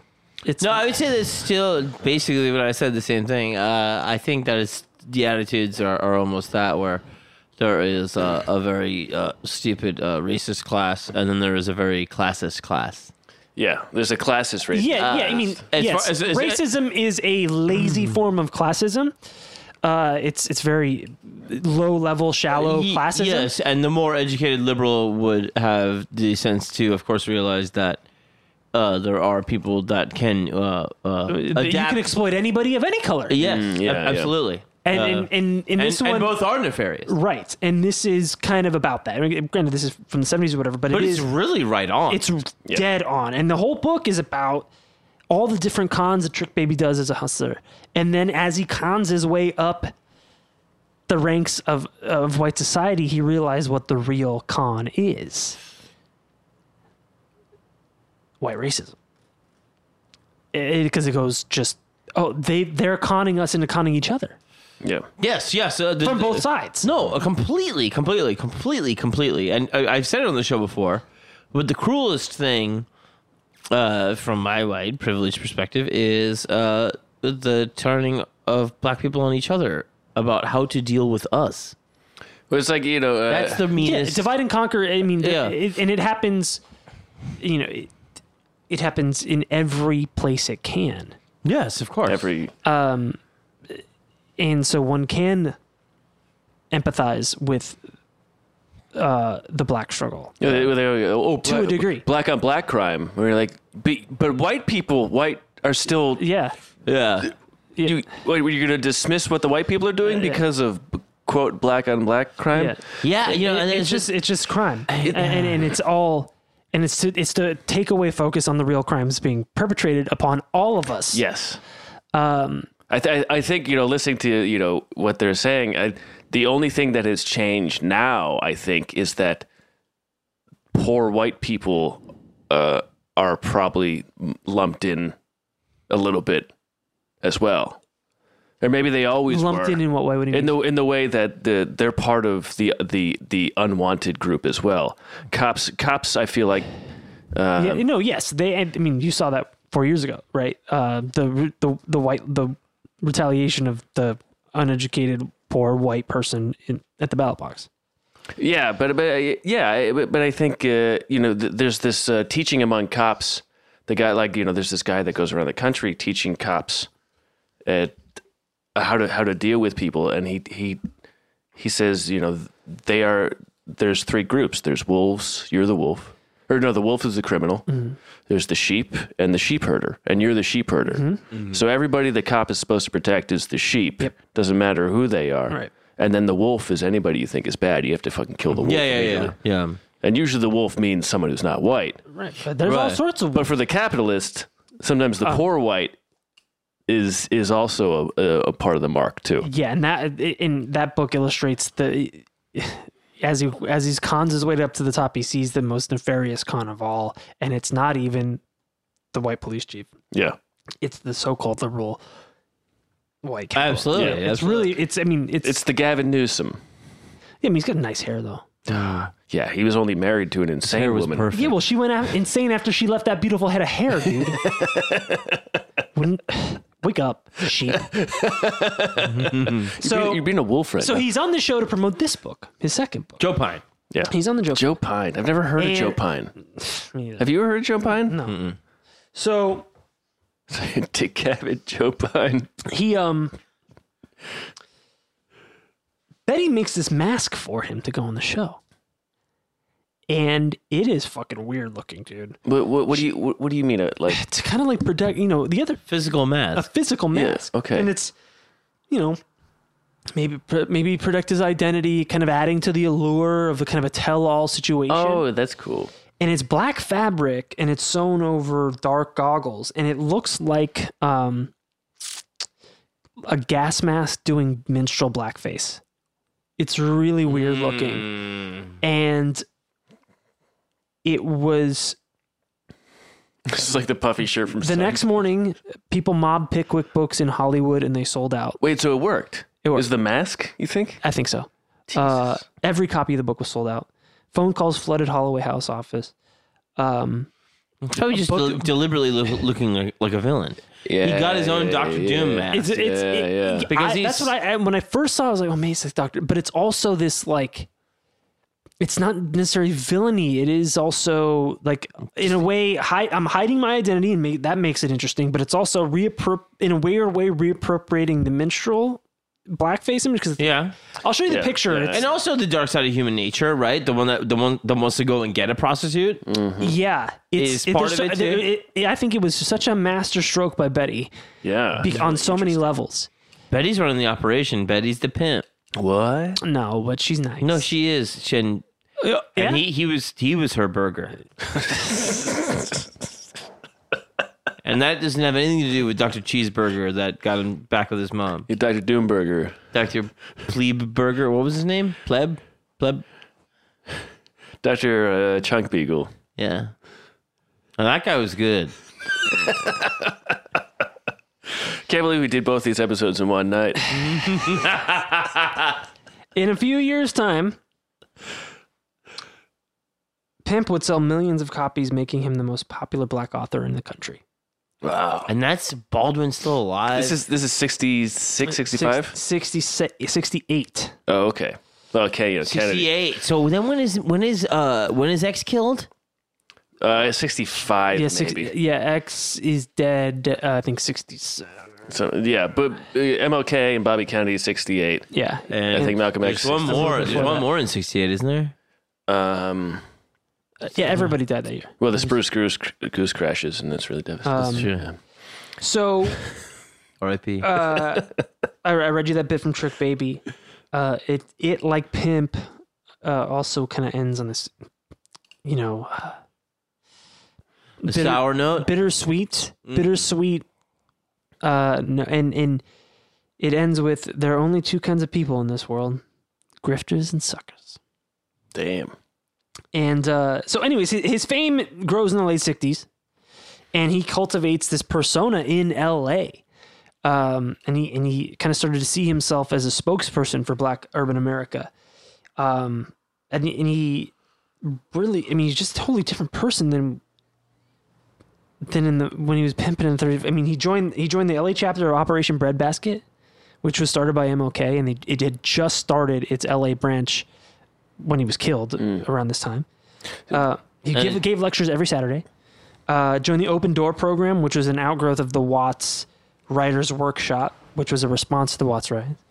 He got involved in the Performing Arts Society of Los Angeles. I mean, like he would memorize, uh, I'm sorry, mesmerize audiences with his lectures, um, for on like a million different topics: uh, history of the Puritans, theories of sexual repression and violence in contemporary society, uh, and the economics of the sex trade. Like these, I'm gonna get some of these lectures on the. Uh, yeah, I'll have one.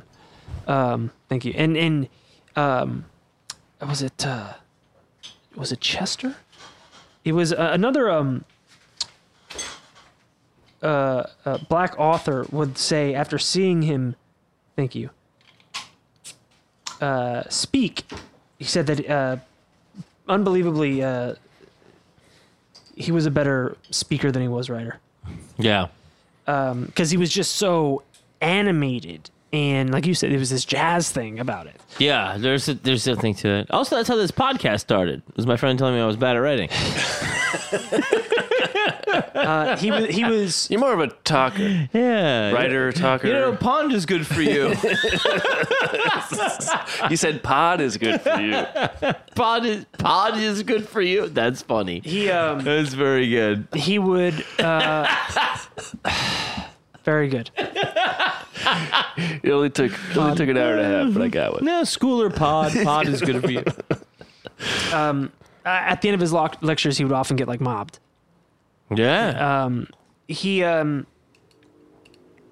you know he, he started writing more and more um after after trick baby um and he said that uh i mean he was just really intense right and he, he said that writing is better than pimping in fact it's better than being a doctor or a lawyer i don't have to go to court i don't have to go to the hospital to perform an operation i have no equipment man look i don't even need paper i'll write on the walls all of my equipment is in my noggin and another thing, writing has been a wonderful boon for me psychologically. The vacuum of ego that existed when I could no longer pimp has been filled most adequately. It's pip and work. And he was, when he was writing a book, he was writing 16 hours a day, missed meals, ignored his kids, um, would go several days without bathing. Um, and he would always, I mean, he was always hassling Betty, like, I need you to help me. Like, he just really, really depended on Betty um, and, and, and loved her. Um, but sometimes they get a bit, a bit much. Uh, But we get a bit much. his intensity and focus and drive. So, so that kind of like pimp energy would Pimp go, energy, big would- yeah, would- pimp would- energy. would go towards writing, and Yeah. sometimes that meant he would uh, be kind of short. Yeah, and just you know, not, Frost. just forget that his kids were in the fucking room. You Yeah. know, um, he uh, um, they moved. Uh, they they were coming up a little bit, you know, because he's, he's got a contract to write these books. Sure. Uh, they moved to a, uh two bedroom house, and Oh, uh, all right. he bought a forty eight Lincoln Continental. Always, Which- a, always a forty-eight. It's, it's always like a f- I mean, it was like it, it's reminiscent of his time. Yeah, I, like- I mean, yeah, yeah. There were a few other ones. There's 47 uh, back then, but the 48 Lincoln Continental was like a boat with a V12 engine. Like oh, a 48 Lincoln. No shit. Okay, It's A V twelve. yeah, it's a beast. I drink V8. I don't know what that's like. Uh, Um, he wrote uh, his third novel, Mama Black Widow, which was uh, also revolutionary. It um, it focused on a um, Otel Wilson and, and this black queen hustler. Like, this is the first time I really had a, that focused on like a homosexual. No way. Wow. Yeah, it's Whoa. Um, That's fucking cool, man. Yeah. Um, and he uh, also, in I think it was during this book that he kind of started reconciling this we- the weird sexual homosexual dynamic of of prostitute and pimp, like the withholding of sex, the being prettier than your whores thing, and um, And then th- that was a homosexual dynamic. yeah, so he says like I gotta find it here. Um you know, although he did not identify as gay himself, he acknowledged that there was a certain fluid sexuality in the pimping profession that had prepared him for the writing of Mama Black Widow. I've always suspected, even in my own case, that one of the elements of attraction is that a woman in the life, pimping or whoring, can somehow have her lesbian tendencies gratified, her latent homosexuality gratified by the pimp's latent By homosexuality. the dandy daddy. is that my name? You are the dandy daddy. That's the new That's you. ne- Yeah, the next time, yeah, yeah, you're the dandy daddy. Mm-hmm. her latent homosexuality gratified by the pimp's latent homosexuality by the female quotient in his personality. Yeah, and and yeah, the fanciness of, of dress. You're right. Yeah. uh, being, I mean, he, he would put- you know he would go put on makeup. yeah. That, Remember in that in the first uh, remember that man, yeah. you're That getting your is- hair done, you're getting your nails done, you've got your Yes, you go to the salon a lot. that's where his mom met Steve. Yeah. He was getting his nails done when he picked her up. Yeah. Oh, So I His mean, just this, relatability. i- i- this incredible insight, Yeah. you know, that allowed him to and also seeing it. and also it's very progressive. He's, he's a black man writing Oh, it's, it's- about it's saying it then. Yeah. Because the other side of that is you have fucking Gore Vidal doing, y- you know, his his fucking like well, he- not tra- acknowledging it. transgender uh, shit, like you know, like in, in novel form at the time, and there was that that was that was edgy as fuck from a, a- educated, educated white man. yeah. high and high society. Well, yeah, I, I Like, guess I- that, now that I think about it, like Ginsburg, Ginsburg too, right? yeah, but that was beat, and that, That was, was almost beat. black. You're right. You're right. Yeah. Sure. Sure. Sure. and uh, they uh, they had more in common than he had with Vidal, Mm, yeah. Ginsburg, and and Iceberg. Well, they shared The Bergs. They're both Jews. Yeah, both chosen. Iceberg, Ginsburg. Uh-huh. Whoa, Mm-hmm. um, that's really I like that. Uh, so You got to be on gin, baby. You got to be ginned up to do to support Nambla, which is what I do. So I'm thinking I'm calling myself Ginsburg Al. what? I'm really glad we did this all in one night. Man, I really hate you. Yeah. Um, he did support Nambla. It was so yeah, well, you know, it was a different time. yeah, it was a different just- it was- Nambla. hey, it was quite a different time. By 1971, he had sold over two million books. People knew him on the street. They'd stop him on the street, Nice. follow him around. He used to do um, that.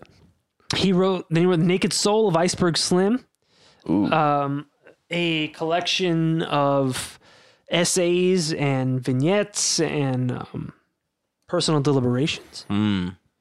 Um, I think he modeled it after the soul of the black man. Um, he wrote of America as a kind of prison in in that book. Um, I'm just pulling up a couple things here. Uh, you know, he starts becoming more political, uh, more overtly 68, 69? revolution 71 71. Yeah, Fair enough. but in and you know because of the time 68 69 oh, right? God, dude. I mean, you can't even count everything that's going on then. I mean, um, 68 was such an insane time, and, he It was through 69. and then you know it the- changed. some of it. these essays are Nixon, um, yeah. called rapping about the pimp game racism and the black revolution which is dude this one's actually really good it's uh, about the over overvaluation of white female sexuality dude this one is nuts over over evaluation, over valuation. overvaluation. So, um, as he as he writes in um, the Naked Soul of Iceberg Slim, which is modeled after W.E.B. Du Bois' The Souls of Black Folk. That's the what it was modeled after, and James Baldwin's The Fire Next Time. Um, he characterizes America as a kind of prison, and uh, dude, it's fucking nuts. Um, over the course of 15 chapters, he weighs in on a range of topics, including the history of lynching, the potential for black revolution, uh, the social and psychological causes of pimping, the class divide in America, Western standards of beauty, and racism in the prison system. Um, a lot of stream of consciousness stuff in there. He didn't, you know, he just kind of was doing a lot of exploration of his own writing style yeah. in in the Naked Soul of Iceberg Slim, um, in his essay "Racism and the Black Revolution," he hypothesizes that pimping is the result of the overvaluation of white female sexuality, what he calls the quote mythic white supercunt.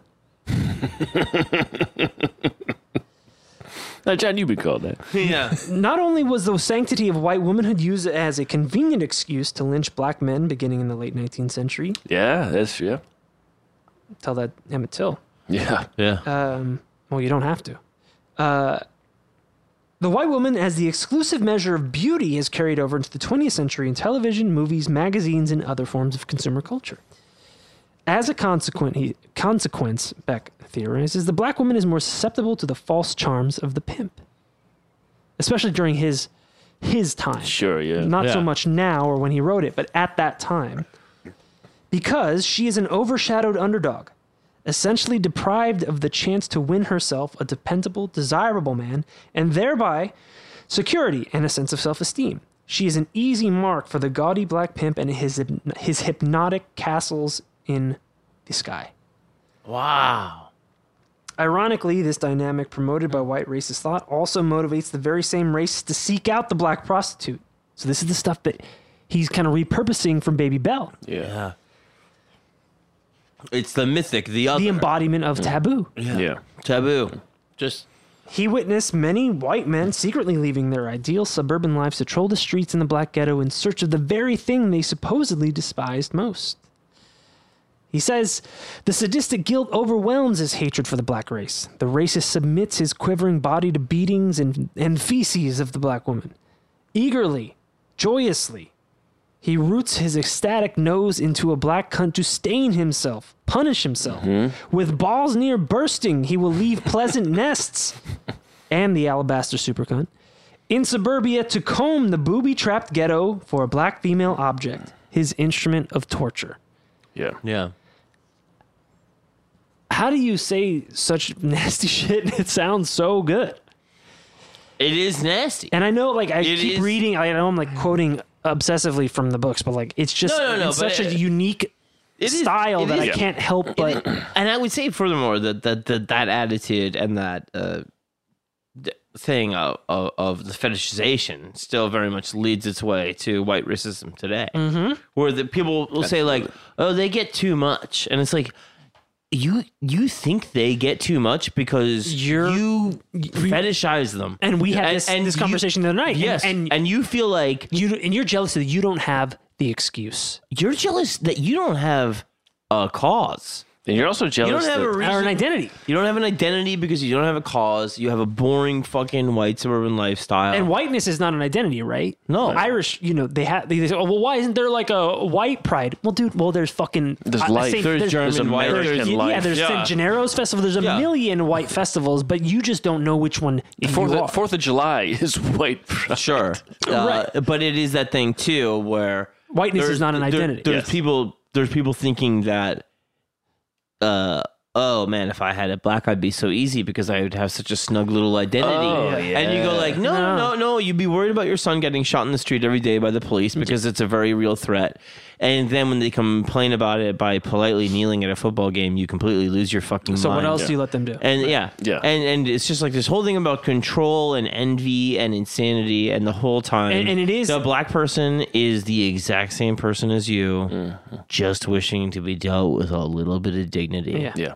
and that's all it is. And to your point about the modern fetishization, the number one fucking porn searches in the South are all fucking black cuckold Yeah. Mm-hmm. shit.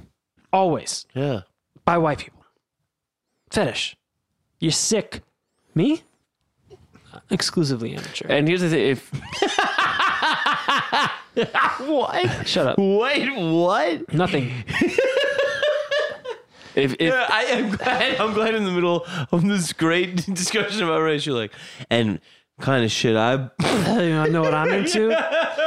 Um, so But, uh, I- but I, I I also want to say that uh, if you if they who's they? the the people searching for those Uh-huh. things Huh? You. if they were if I if I was taught that it's not a big deal that would that would change the once the stigma can be changed that ch- it, it's not a stigma in that But way it anymore. still is hot. Yeah, it's always going to be hot because sex is hot. It is. There's no cold sex. I don't like it. I mean, even even in Antarctica, I frown they upon say, it. Even in Antarctica, They say there's no cold sex there, John. you're joking me. Wow. I don't, you know, I'm not the expert here. You can just So- tell from the drunken statements I'm making now. You guys are not experts. Sexperts. Thank yeah, you. thank you. Perverts. Yeah, Thank you. yeah, Perverts. absolutely, Thank you. absolutely, So absolutely. um I, I, I really loved that little breakdown and, and yeah, we nailed it. Yeah, you're right. um, You're right. Thank you. so then you know it's t- uh, the table the thing tide changes a little bit here um he starts noticing that his royalty checks are light and vague Oh, getting skimmed. and he's like how the fuck is this i'm doing all the work and i'm not getting any of the money No, Aaron. I What? do not like where this is going. He's getting. Aaron, this is freaking me out. Tell me what happened. This is freaking you out. he's getting like eight hundred dollar checks, like once every couple months. As a millionaire, a million, million book And- selling and at the- author. because at the same time, like Holloway House is saying, "Oh, m- millions of books being sold," and he's like, "I can't feed my kids right now. He's getting fucked, and he's not getting He's getting paid. screwed out of royalty. He's doing all the work Yeah, and not getting any money. yeah. He's getting pimped." mm-hmm. And, And, the Holloways were an Irish family. Is that No, right? no, no, no, no, no, it's uh, Jews. Oh, did he did that? Are you, are you anti-Semitic, John? Well, no, no, no, he's, no, he's no. anti-Irish. Well, you know, good luck in this town. Um, Say anything. Quiet. So he d- honestly he goes back to hustling a little bit. He starts selling like he gets empty TV boxes and puts bricks in them and starts selling empty TV boxes to people. What? Yeah, he's, Here's your box because of He's got TV. mouths to feed. He's got mouths to feed. Oh, Jesus. he then so then he finds out he's getting like really fucked by Holloway House. Like No. like Oh. the the the the, the pay stubs they send him are a fucking joke. So this is a house that is established to to like quote unquote b- bring uh, uh, uh, it's a bring up publishing company. bring up black writers after the Watts riots, but really at the end of the day, it's like the well, these- they they were members of this workshop that was funded by some of the uh, you know the reforms that were and they're made. ripping off the people that they were going to promote. yeah Basically, yeah. fuck, it's just So It's a fucking. Well, you know what the good thing is? That never happened in the record industry. you gotta say that. Yeah. At least that never happened there. Yeah. At least it was exclusively in book writing. That's right. Jews and blacks working together. Technically, music was always above this. He, uh, Every industry.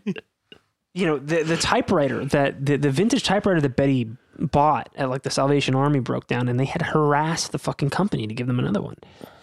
Um, so Jesus. You just he, it order- got so bad that these he was days. really, I mean, like I said, he had to hustle again. Yeah. And so he wrote No. he wrote them, and it is. Pay- Holloway.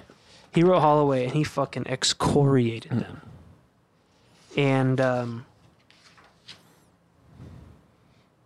he he in like kind of real he's you know he finds himself the victim of the same exploitation that he had perpetrated on countless women over the years, right? It's poignant.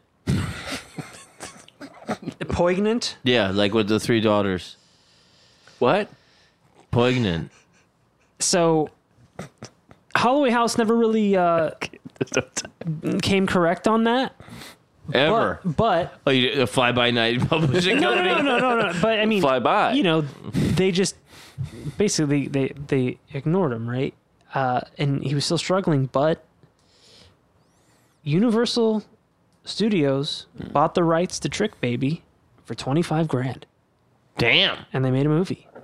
They made. They actually. They did make. They it. made a movie. It was right after uh, uh, Martin Van Peebles made "Sweet Sweet Back's Badass" Oh, song. No way. the first true black exploitation movie, which was Yeah. inspired by the success Yeah. of Pimp years earlier. Uh, Of course, of course.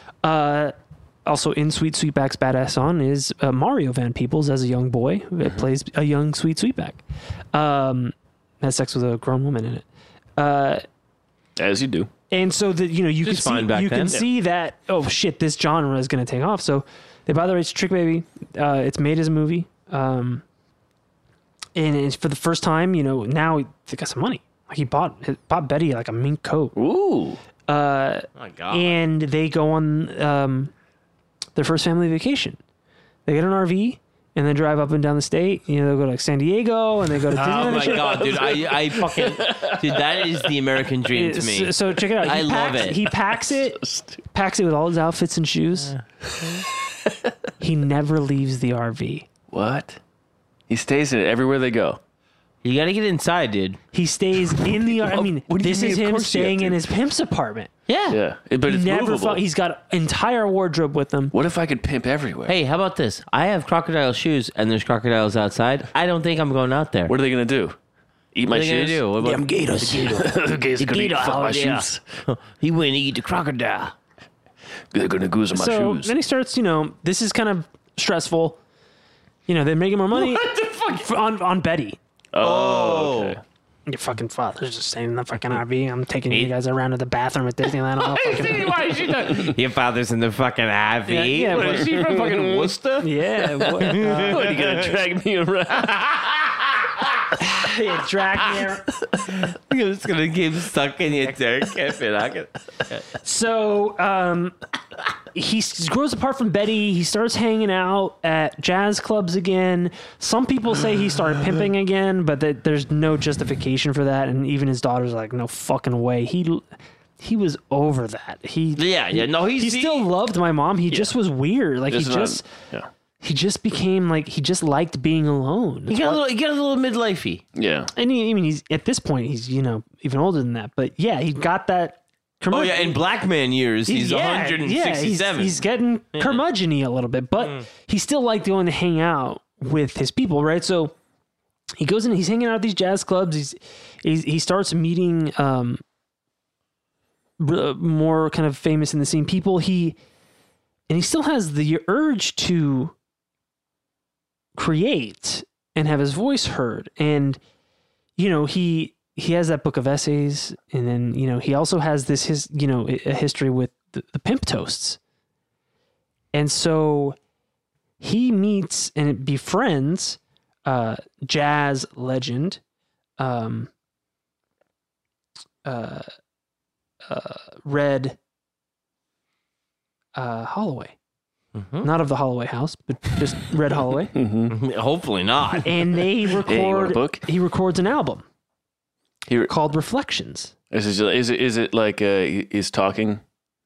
over music. Yeah. He's rapping Yeah. over music. Well, It's like Whitey on the Moon. No, it's uh, tracks like The Fall, in parentheses, The Game, uh, Broadway Sam, Mama Det, part one and part two. And this is in 76, a full year or two before Rapper's Delight or The Message Ooh. by Grandmaster Flash and oh, Sugar Hill Gang, and Grandmaster Flash, respectively. Um, so I'm going to play for you a part one of Mama Det. And this is in 76. And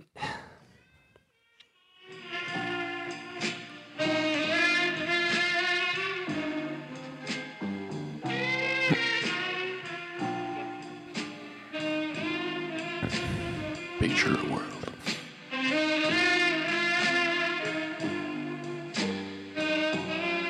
Since I was just a boy, I punished hoes with sick joy. For pimping, I've been to the joint. And that ain't ha-ha. Up that way, I heard a shrink say, Son, it appears to me you hate your mama. Doc, I pleaded, I want to be fair. Can't I make it up somewhere?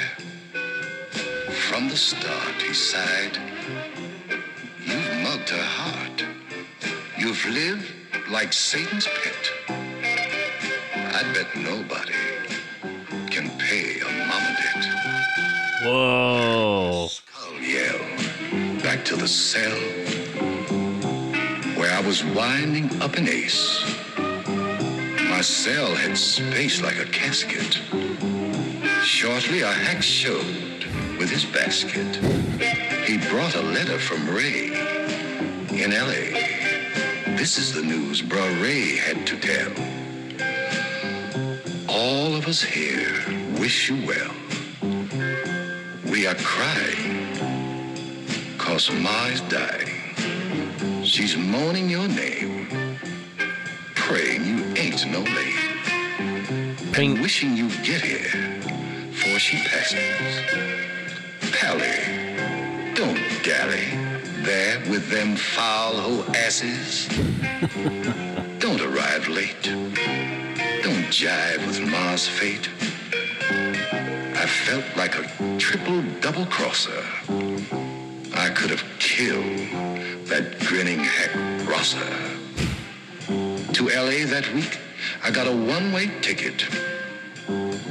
Poor Ma's hair was a snow white thicket. Before Ma opened her eyes, I thought my ticker would cease. Ma was playing possum to shoot me through hot grease. I heard a titter. Ma's voice was bitter. You got here. Ain't you mama's precious dear? I got good news, Ma. I said. I threw away my long shoes. Ma, I ain't shucking. I'm tired of joints and police ducking. I quit the pimp game.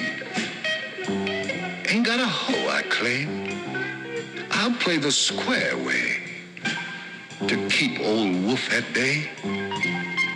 Ma rolled up her eyes and whispered, Sweet man, hush them lies.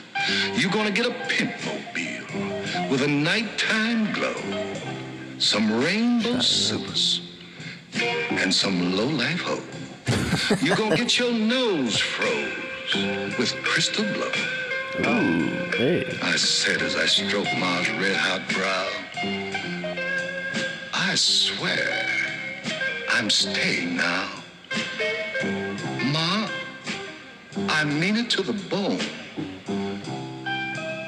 Please don't leave me alone. But kicker, she said, I ain't no hoe. Don't sugarmouth me, empty mouth. I put my face on Ma's bosom and pled. Please, Ma, your doctor said, in me believe or be dead. I smelled death on her breath when she spoke. She sighed. Only Jesus loves this old ugly joke. And Ma said with a bitter smile, You're too late. Sweet Jesus told me it's heaven I rate. He and the Father is trying my case. Stood right there, smiling glory in my face. I said, Ma, JC ain't for real. I am. He's just a ghost, plain scam. Everywhere. He's gonna Jim Crow you up there. Ma, remember Jim down Crow, here?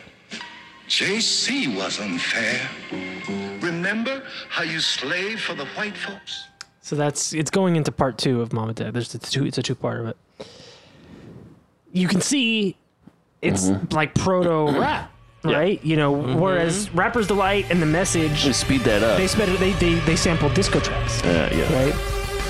And this was doing jazz, which is coming back around. Like Mm-hmm. you know, Kendrick Lamar has a lot of jazz shit on some of For it. sure, yeah. So, so Uh, you see, it's this And fucking also, it's sixty very year old man. blues too. Yeah. very blues. Yeah, it- it's jazzier in the beginning, but definitely blues toward the end as it slows down, and it is it's blues themed. what's, It's the, sad. Ken- what's the Kendrick song that was just like he's just talking about someone just getting shot? I just uh, yeah, uh, it's on damn. Yeah. I just I, I, I yeah. It's, but anyway, uh, it's just this little jazz thing going in the background. It's it's it's it's pretty haunting. Yeah. Uh, but you you see where where it eventually leads to. Um, he leaves Betty. He leaves her. They they break up. Okay. Uh, he he moves around L.A. with just a few possessions, um, bouncing around you know the greater L.A. basin area. yeah, it's Uh, wild. he moves in uh, with the home of a friend uh, who's a teacher just off Crenshaw. And, um, you know, he's still trying the writing thing. He tries to write a couple screenplays. He, um, he publishes a few more books. Uh, a- a, f- a woman named Diane Millman writes to him, another white woman, lives in Silver Lake.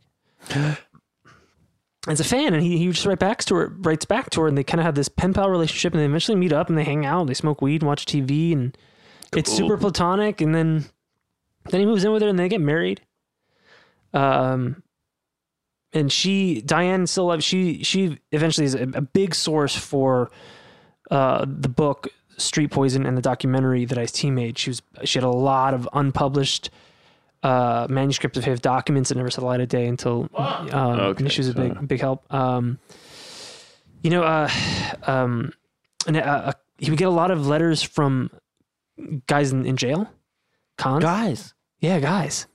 Uh, They'd be love letters. no, you would just get letters. Oh, From, they- the- they I would, mean, like, you they're under- essentially love letters, but you know, you got- understand me, right? yeah, and, and Some sort of inspiration. You were a guy that was in lockup. yeah, Here and you, go. you made something out of your. And this one guy, it, it's really powerful, and he's you know I'm um I, I'm here I, I sold crack because now crack's the huge epidemic, right? Yeah, you know in this the it- 80s, it- yeah. by the 80s and and and um and he's like this and, and the guy's telling ice he's telling Robert about how he's like I know you were a pimp during this time and it was you did horrible things but trust me nothing is as bad as crack Right. I imagine the, the capitalist instead, just instead of just the capitalist fucking people, the government is active. oh yeah they got into it Yeah. you, you think it's capitalism yeah right It's the CIA. we're comes in. fucking all you. Um, so and it he just it describes his account of brutality uh, to to Robert in this letter, and then you know he just asks him like, "Do you have any? I see how how writing help you, and do you have any tips?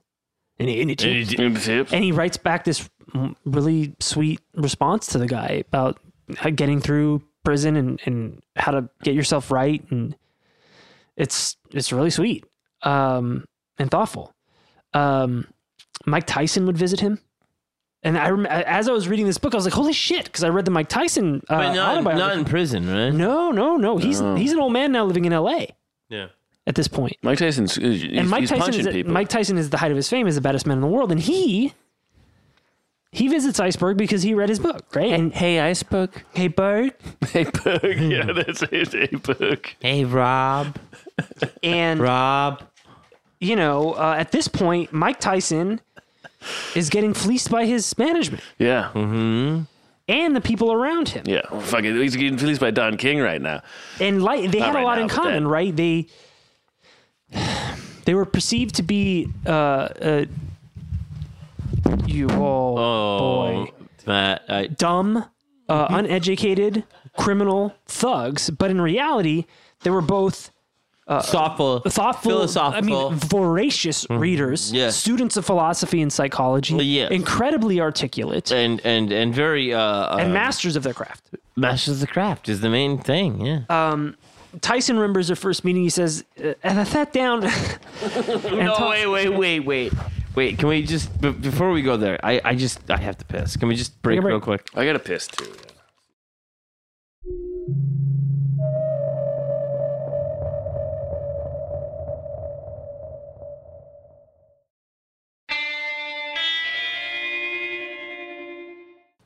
And we're back.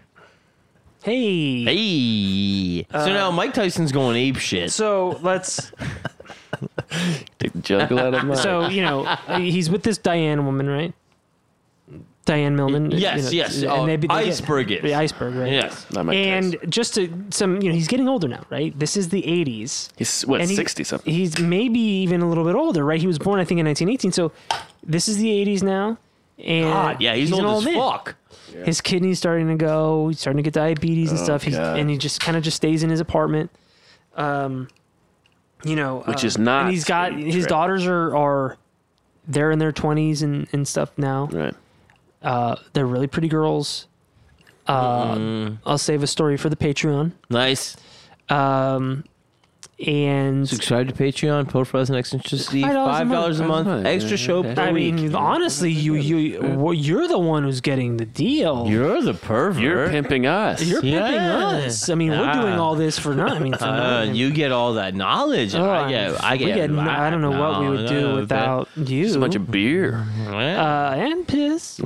um, so it's the 80s. Uh, uh, but it's rough. He doesn't have a lot of money. He's an old man. He's sick. His steps, his son Robin, who's you know not his son, but he Mm, doesn't, right, doesn't really talk to him. The first that first Robin kid. doesn't really talk to him. Mm, Yeah. Is he grossed out by him? Uh, it's just not his dad. You know, it's everything's very complicated when you're iceberg slim, Mm. right? yeah, yeah. I bet. Uh, that is fucked up. The it's fucking, you know. He, when he came out of the womb, he was his dad, but he So, wasn't his dad.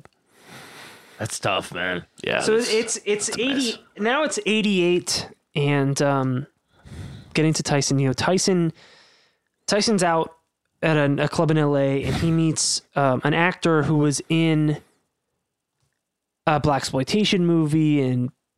Uh, Iceberg comes up in conversation. He says he knows him, and Mike says, like, "Holy shit, I've read all of his books. Holy shit, I read all, you know." Hmm. And so, um, I already covered the, the next cover, day man. he, he, introdu- he introduces him to, to Beck and they have a relationship like anytime he's in town he goes and sees him and stuff and you know he um they they found this common you know um they have uh, kindred spirits you know people think that we're just you know illiterate Mm-hmm. thugs and but they're both you know like i said voracious readers and incredibly uh uh philosophical and just incredible. I mean, I Yeah, think yeah, Mike yeah. Tyson is an incredible speaker. Yeah, yeah. He And, has, uh, he has a speech impediment. He And has a it's lisp. also it's also uh, it, like you said, it's like, like a like a tragic folk hero. yeah. Yeah. Uh. yes. I mean, at this point in the in the beginning of the tragedy and downward fall, you know, he's at the top of the world and at, in 86, 88. Yeah. And this is as he's getting married to Robin Givens and the Don King stuff is about to pop on. And so as it as it does happen, he go he goes and he talks to Beck quite frequently when he's in LA and Beck, you know, um, Iceberg would sit on his bed in his silk pajamas, just running, run, doing rundowns on on Tyson, because Tyson was having a lot of women problems. You know, Robin Givens and then subsequent women, and he, you know, he says, um, "You're gonna leave here one day, Mike, and have women problems all your life, because you'll just fuck anything, and then you want to give them all full speed ahead. You want to give them all everything you got. You will always have women problems, boy." I see you're satisfying. You're into satisfying every woman, and you're gonna lose at that every time. You let them invade your mind. You're going to always have some kind of connection with them, or they're gonna have some kind of connection with you because you have to satisfy that feeling, and that's very dangerous. Dangerous to yourself. You put that pressure on yourself. You don't feel good. You don't satisfy the woman. That's a problem with your mother. There's some connection that you had with your mother. The next year, he was accused by his wife of assault. Mm-hmm. And after that, he was convicted of raping Desiree Washington and served three years in prison. Uh, if you read his book, a total bullshit trial. Uh, it, I don't. I, mean, I don't want to say anybody lies about being raped or whatever, but it is very obvious through the fuckery that went on uh, in the judicial system that he was um, made an example of. Uh, if you hate me, call me pervert, call me freak, call me rapologist, call me what you want, but I'm standing by Mike Tyson in that one. Um, Do you think that's subjective? subjective, Objective. objective. Um, well, there's only uh, two people that really know, Sure. um, and I mean, yeah, I mean, I, I, I, how can I don't know if I can be truly objective, but Because you love Mike Tyson so desperately. well, no, I love rape. Oh, my- my- No, I don't. I, I honestly, I was pretty indifferent to Mike Tyson uh, until, I mean, true. I mean, always, you know, uh, he was the baddest man on the planet growing up. Mike Tyson's Punch Out, all that stuff. But I thought it was just like uh, when I read the book, I really, I didn't like him at all because of his intentionally uh, nasty persona in the realms of the fights. And then when I- you read the book, you you see it was all an act. Dude, it fucking started like I mean Mike Tyson based I would say in mythology journalism uh, started long ago, and my first taste of it was in something on VH1. Uh huh. Him building his own mythology. It was not built by him. What do you? So I'm. It I'm was somebody else going like, oh, this is kid. "Hey, Dynamite. here's the life of Mike Tyson, by the way." right. And like, did you know about all the the pigeons and stuff? And I was Yeah. like, oh god, I didn't know that at all. Yeah. And then like you paint the portrait of his childhood and stuff But like you know, that. it also is mythological. It is. It is. It's not. They don't. I mean, honestly, if anything, the journalism around him did not even come close to the reality. and No, the um, mythological nature of his. Well, that's the existence. thing is that most of the time the journalism is, is trying to tear him down, uh, and I don't know if that necessarily means, you know, uh, he he definitely did not commit this rape, but I would definitely say, He did. He did say, "I have been absolutely horrible to women yeah, for much of my young adult life, hmm but I absolutely never raped this woman." yeah. I mean, he, No. he's- I've admitted to horrible things that I've done. to women. Sure, and I, I think you would, um, authentically. Yeah, but Uh, let's get to that on a, one of Yeah, his of course, of profiles. course, Yes, yeah. Um, it uh, later Mike Tyson would mic- miss Iceberg's funeral because he just entered prison. for Damn. that conviction. He says, "I wish I would have met Beck before I married Robin Givens. He would have set my ass straight."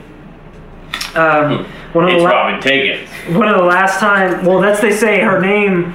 She should have changed it to Robin Tyson because that's exactly what she was doing. Robin Mhm. Tyson. Wait, what? Robin. I Rob, get it. Sorry. you know, um, Who's that? he never went to any Tyson's fights, um, and but he was too old to get. He was like, I, he, was, he was too vain to not dress up, and he was just too old to dress up. Yeah. Um, he uh, he was he, he was really vain. He talked about how you know I'm, I'm want to die. I don't want to be ugly. I want I'm beautiful, and I don't want bugs eating my eyes. So Tyson gave him 25 grand to pay for his funeral. So he could be like in some sealed thing where bugs would never get him. Yeah. You shitting me, You're saying today, real bugs got dude? That's so dope. Yeah. Ain't no flies on me. Uh-uh. That's so No, good. I'm not my pants. Dude, that's so funny. Am I messed up? Because I want both of you my eyes? Uh, we'll talk Oh, no, no, no, no, no, you're not at No, all. we'll talk about that. Um, and so now this is now we're getting to You want me to eat your ass specifically? yeah, I want to eat my ass. Eh. Eat my ass. as he um That's what he said, Aaron. What? I know it's funny. it's really good. But it, just because you're telling a story for once a Well, year can I play? doesn't mean can I that, play that role? Can I play the Does it- role of being? A, can Ah, doesn't mean that. I be the foil? Can I be Man, the foil? man getting his ass ate love by it. a bug. I love getting asked by bugs. He's probably just bussy fucking yeah, and they're doing this, the flies doing this thing. Pretty Yeah, got the eyes. No, I get it. I love it. I, still, I gotta be. I gotta play. it. I gotta be the guy who doesn't like it. She's gotta feed the monkey. So the bugs are eating his. yeah, yeah, yeah. as the late, the eighties give way to the nineties, Beck's getting uh, more uneasy about social this the the, the race uh, conflicts espe- in especially L.A. sure. and he sees you know um, ca- echoes or at least um, things that kind of mirror the the Watts riots. Watts, yeah, for when sure. he first moved to L.A. And Watts is now 67, I believe? 65? 65. And now we're getting to um the- you know, he's thinking about the Watts riots and what well, the aftermath of that. Yes, it had there were some so- there were some reforms that that, that were, took place, but you know, the Watts riots and, and the Black Panthers uh, you know, they really cracked down after the, the the Watts riots were the first use of um, surveillance helicopters, creation of the first SWAT team, Really? and then Wow. Oh, and then COINTELPRO brought down the Black Panthers, Yeah. and so he's he's going over this in his mind for the one, and, he, and now he's starting to see L.A. go this way, and he's playing it back like, well, after the Black Panthers, the vacuum of power after the Black Panthers, and the the lack of jobs. Uh, It's like a crime thing. Crips, the Crips are, and, and, and the Crips had a totally different um, ethos when it came to Black Power. And when when Crippen, ha- Crippen happened, then there was a backlash to that with the Bloods. And so then now you have like you know the the Crip and the Blood con- conflict in LA, um, which is almost like black on black crime by design. Yeah. But I don't think I know the difference too much between their, their ethos, which is also probably a subject for another episode. It's subject for another episode, but it was the Crips kind of, in his opinion, perverted the message that the Black Pan- Black Panthers had, sure. and um, they they emphasized violence as a means to get more power. than The Yeah. Black, Pan- but the Black Panthers had a little bit more of a uh, political bent to them. Cer- Certainly, the, the being armed And was a thing. ser- servicing the community. right, exactly, Yeah. and so when Feeding, they feeding people. Right. Uh. And, and when Crippen happened, they were more overtly displaying the threat of violence, and then the Bloods, in his opinion, were, well, like, true, organized as a defensive response to that. Yes.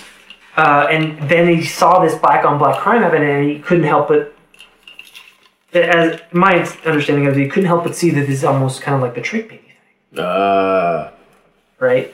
This kind of, oh, this is per, this serves them so, this serves the white establishment so well. And Then then crack cocaine thing, crack. He has you know got the letter from the guy in jail. He sees it, the crack, comes to pro, black on black crime. LAPD beating the shit out of people, and then Rodney King happens, and. If you don't, if you're not familiar with Rodney King, listeners at home, uh, Rodney King was pulled over by um, six police officers, and you know there's a vi- a very famous video came out where they beat the ever loving shit out of him. He, he was on PCP or whatever, and he, he- but I mean they really beat the shit out of him. Well, yeah, it was a celebratory uh, ass whipping. Yeah, if you see the video, it's very clear. It just looks like a fucking rite of passage for fucking yeah, uh, savage psychos. It looks that- like what you think like a clan beating would be, because there's no reason for them to continue doing it, and Yeah. yet they keep. and this was also around the time the Rampart scandal, Daryl Gates. I mean, just L.A. was really not good at this time, uh, especially if you were a black man, right? And And But then every also- time this shit starts, whether it's cell phones or a guy on a tree with a fucking a VHS video camera, is probably what Rodney King was. A guy with like an old school Mm-hmm. like slam it in. And I I think it was just just a a At a thing, gas station that was across the street that was like, and, what the fuck and is really, going on? And really being like, okay, well, if this, if we got this this one time, What did we miss? What are we missing? how many times did this happen last night and the night before that and the night before that? So in the last interview that he gives, he says he puts the blame on, on the new right, right? He says that um, our dear friend Reagan, he's the one who turned this flood tide of not caring, and he's responsible, in my opinion, for the reactivation of overt racism to the extent and degree that it now flourishes. Yeah. You can replace Reagan with whatever name you think is relevant now. no, but he's right. Reagan, from what I can understand, he was just a yes man for powerful corporate interests. The country really went backward, man. And you know for a fact, any rational person knows that there's no way that the so called gang culture could have become what it is today if just the minimal opportunity that existed prior to Reagan's administration had been enforced. And so, there's all this social unrest, black on the crime. Uh, he's got this album, Reflections. And he doesn't know it at the time. Rodney King just happened. Right? There's um, there's a man who, who was at, at Crenshaw High School a few years before. He's from New Jersey, but uh, his name is Tri- Tracy Marrow. And he went to Crenshaw High School, hung out with the Cripset,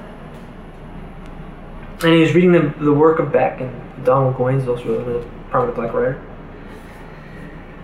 And he's uh, inspired by Beck and he's familiar with the.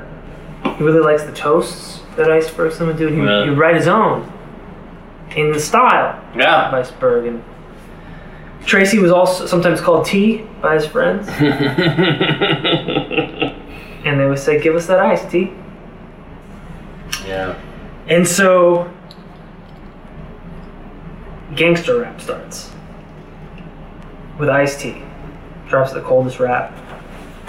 Uh, O'Shea Jackson, also another LA native, also inspired by Beck and right at the gang war happening in Los Angeles. Yeah. Crips and Bloods. O'Shea Jackson would go on to become Ice Cube. Ice from. Iceberg Slump. And it's the same rhyming couplet thing. Fuck the police comes straight from the underground. Got- Got it back to the underground. Like just the same style, but with Yeah. different beats behind it. Faster. You know, And one- also just the writing, though, too. It's like you O'Shea know, Oh, was definitely- the shit they had, it- you know, and they showed it very well in the Jared Compton movie too. It's just that easily at the heart of it all, uh, despite Seeing despite what's around you. despite everything that happens, Ice Cube is the poet. yeah, He's the poet. Yep. And and he is not uh, the gangster No, not at as all. easy is, but he is the one writing Yeah. what he sees on a daily basis in you know, his locale. So, um, so all this shit's happening all around the same time. He's still, he's got some stuff he's still writing. Rodney thinking, Rodney King thing happens. His diabetes is acting up. Um, he goes to the hospital. He's got gangrene in his foot. Mm, God damn it! Because he picked at a sword and didn't tell. Oh, Yeah. dude. They tell him they want to amputate it. Yeah.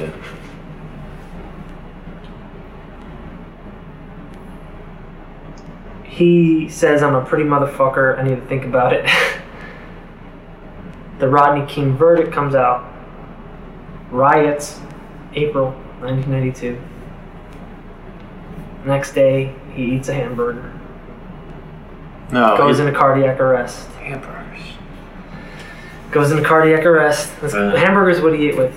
Yeah. Betty for the first Yeah. time. Uh, Betty May shit. Night two of the riots, he suffers cardiac arrest and passes away on April 30th, 1992. Because of the riots, his body can't leave the hospital for five days. Oh God. May 9th, 1992, And they kept him on ice, right? they did. It's poetic in a weird They way. kept him on ice.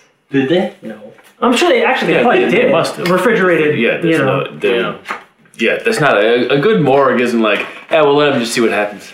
Um, The bugs. Saturday, May 9th, 1992, his funeral was held at the Angeles Crenshaw Chapel.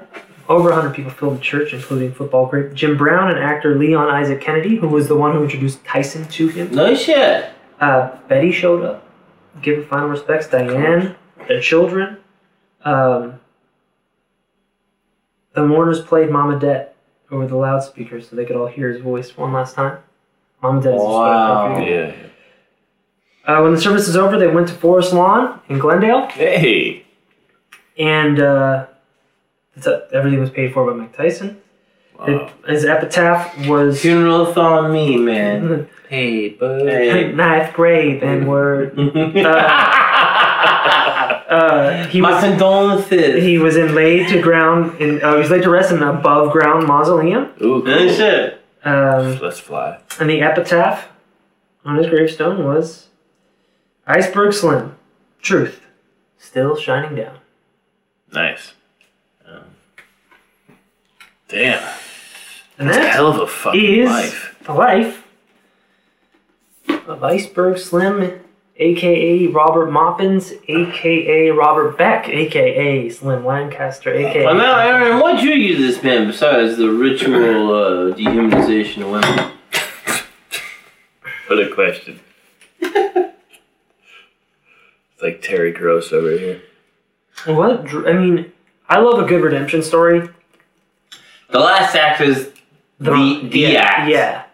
Um, It's all. It's all it is. and and the greater the disparity between start and finish is is really wonderful to me. I love the I agree. ball and uh, it you know this it's uh, it's somebody who had a indelible mark on not just black culture but American culture. Mm-hmm. Uh, every everyone everything points back to this guy.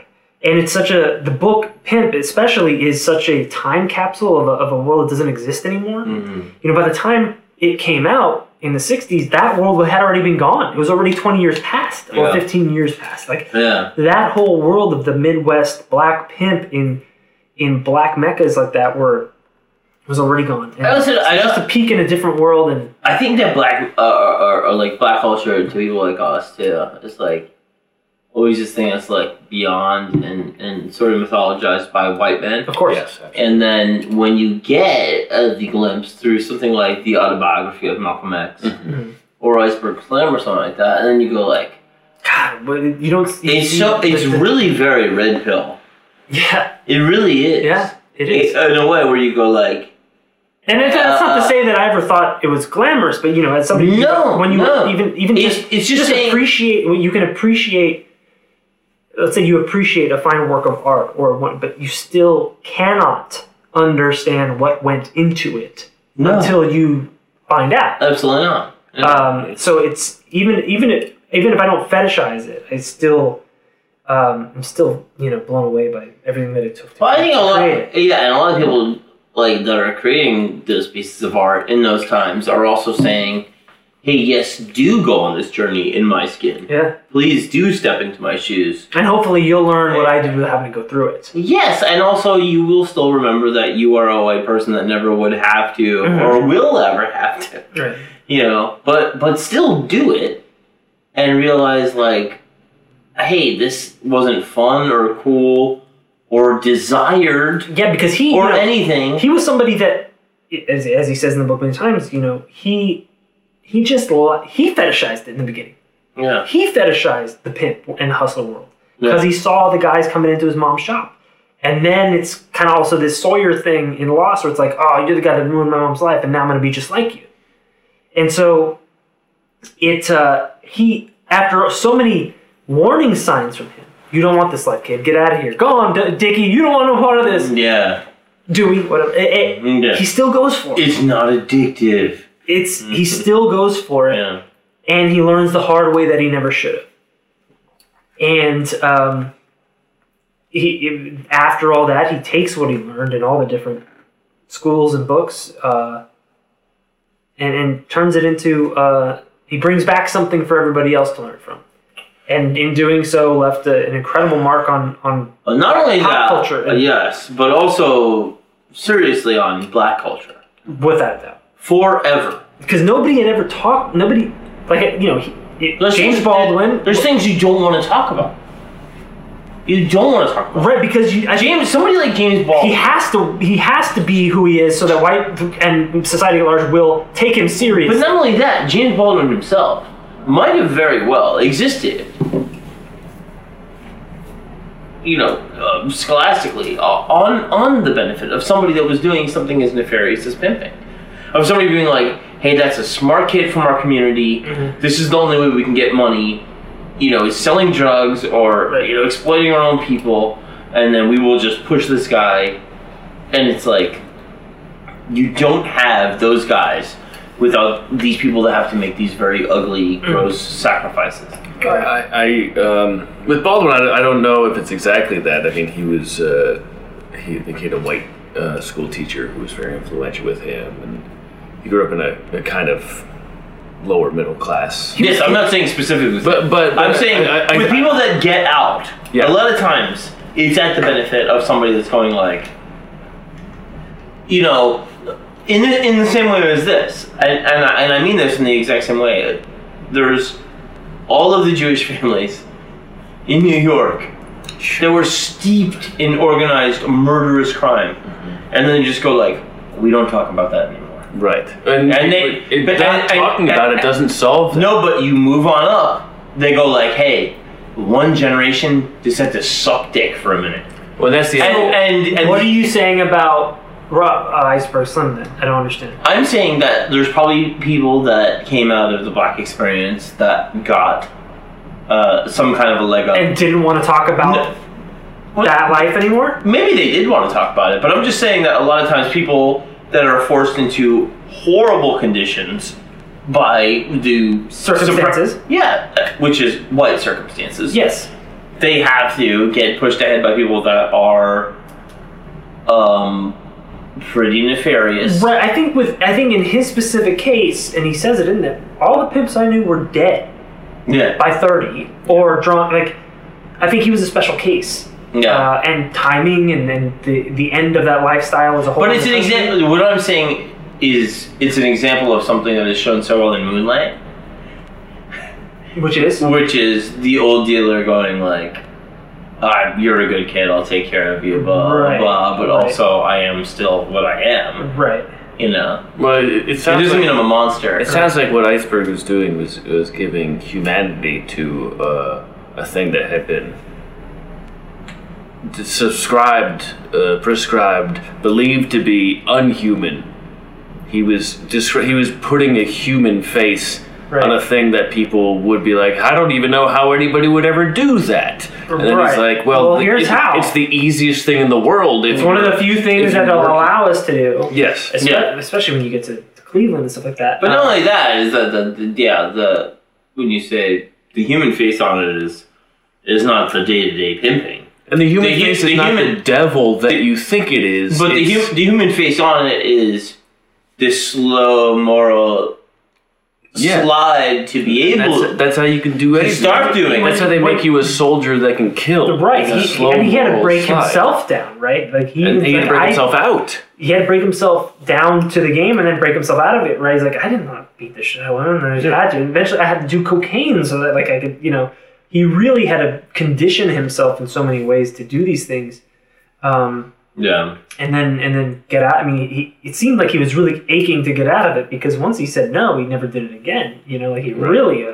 fucking yeah. cold turkeyed it. I, I, I think I think that uh, as far as we know. Again, to be fair, he does pimp the reader a little bit in Pimp, and and Justin um, Gifford, the author of the biography, does he does kind of uh, do a good job of showing where Yeah, yeah. And there's the thing too, you know, where you go like, all right, well, this person is fault here, so they can never be pimping me. And it's like, he just told you that's exactly how they pimped them all the time, Yeah. you know.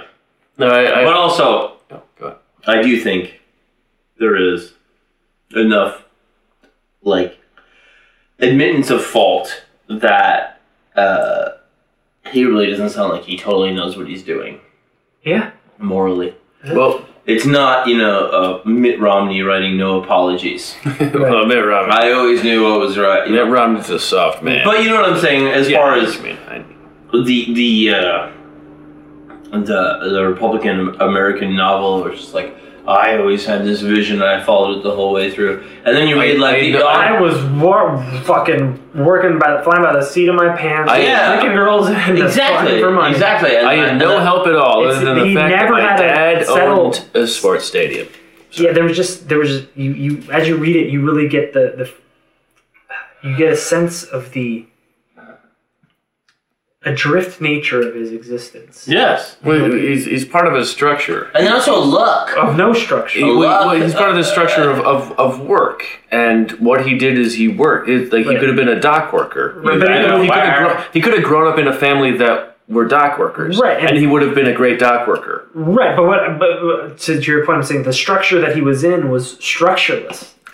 Yes, and that is, that is a structure for sure. But I mean, it was as you read it, it's like, oh my god, it's just like bouncing from hotel to ho- like, you know renting. You live in hotel rooms, and you know the structure was hotel rooms. It It's was just- different no, hotel it's rooms. just so. Uh, but, but so, so there's. I'm sorry. Finish that. no, no, finish that. no, no, it's fine.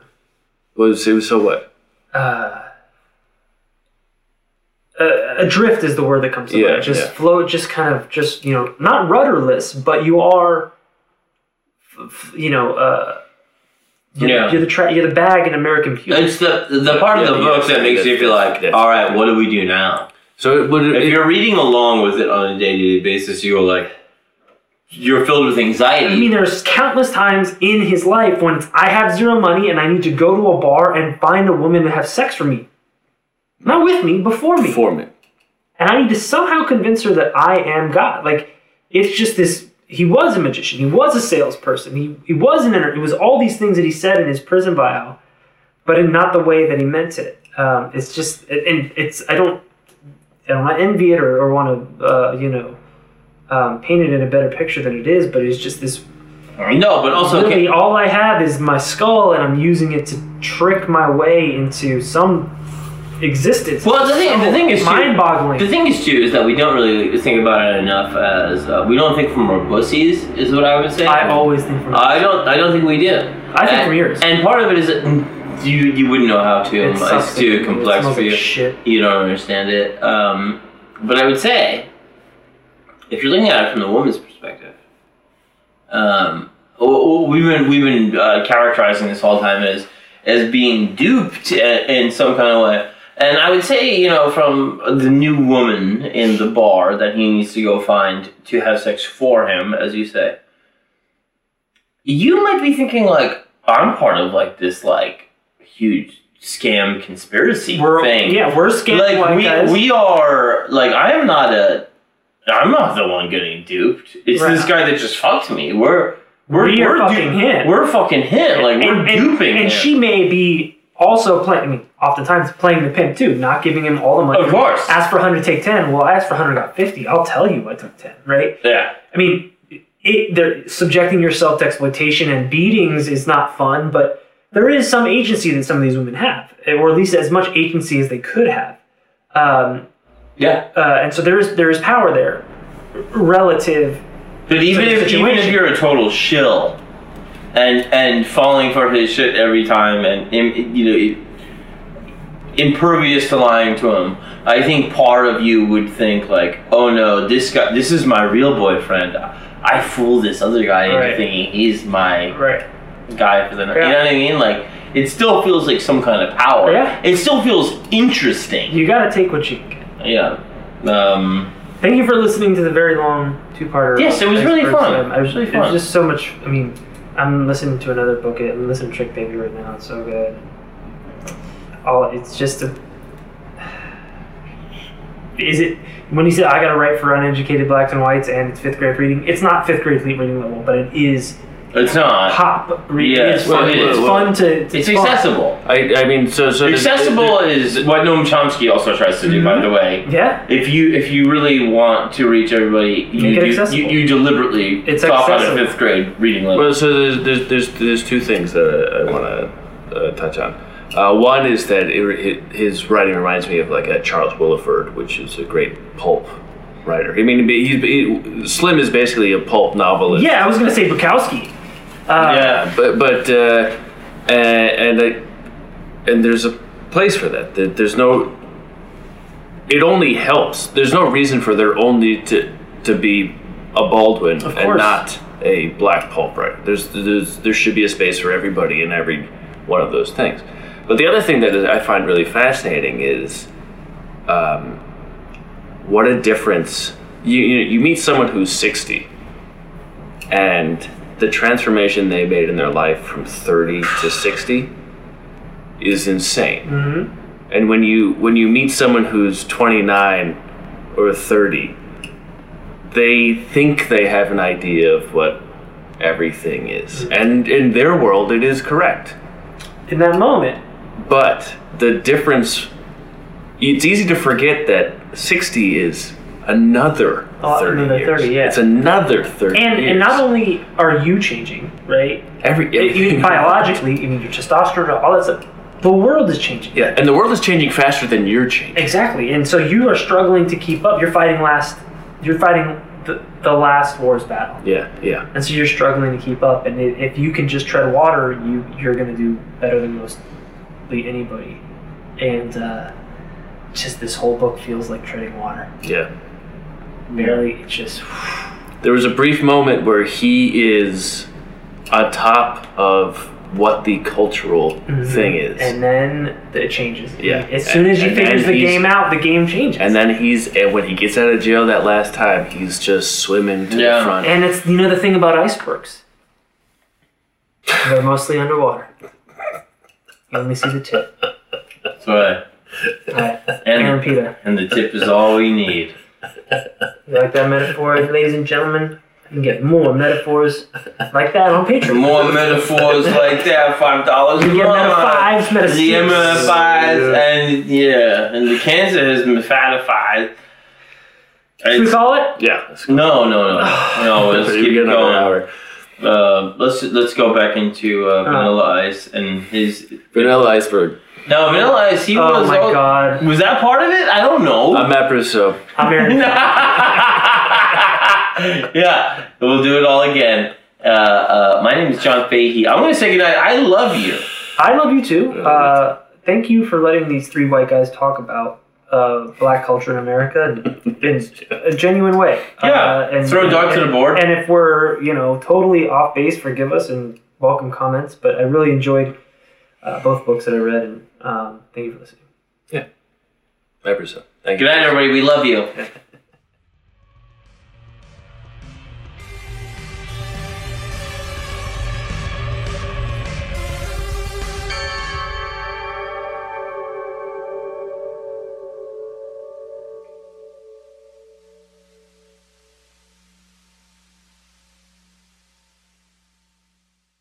Star Avenue, a, podca- a podcast network.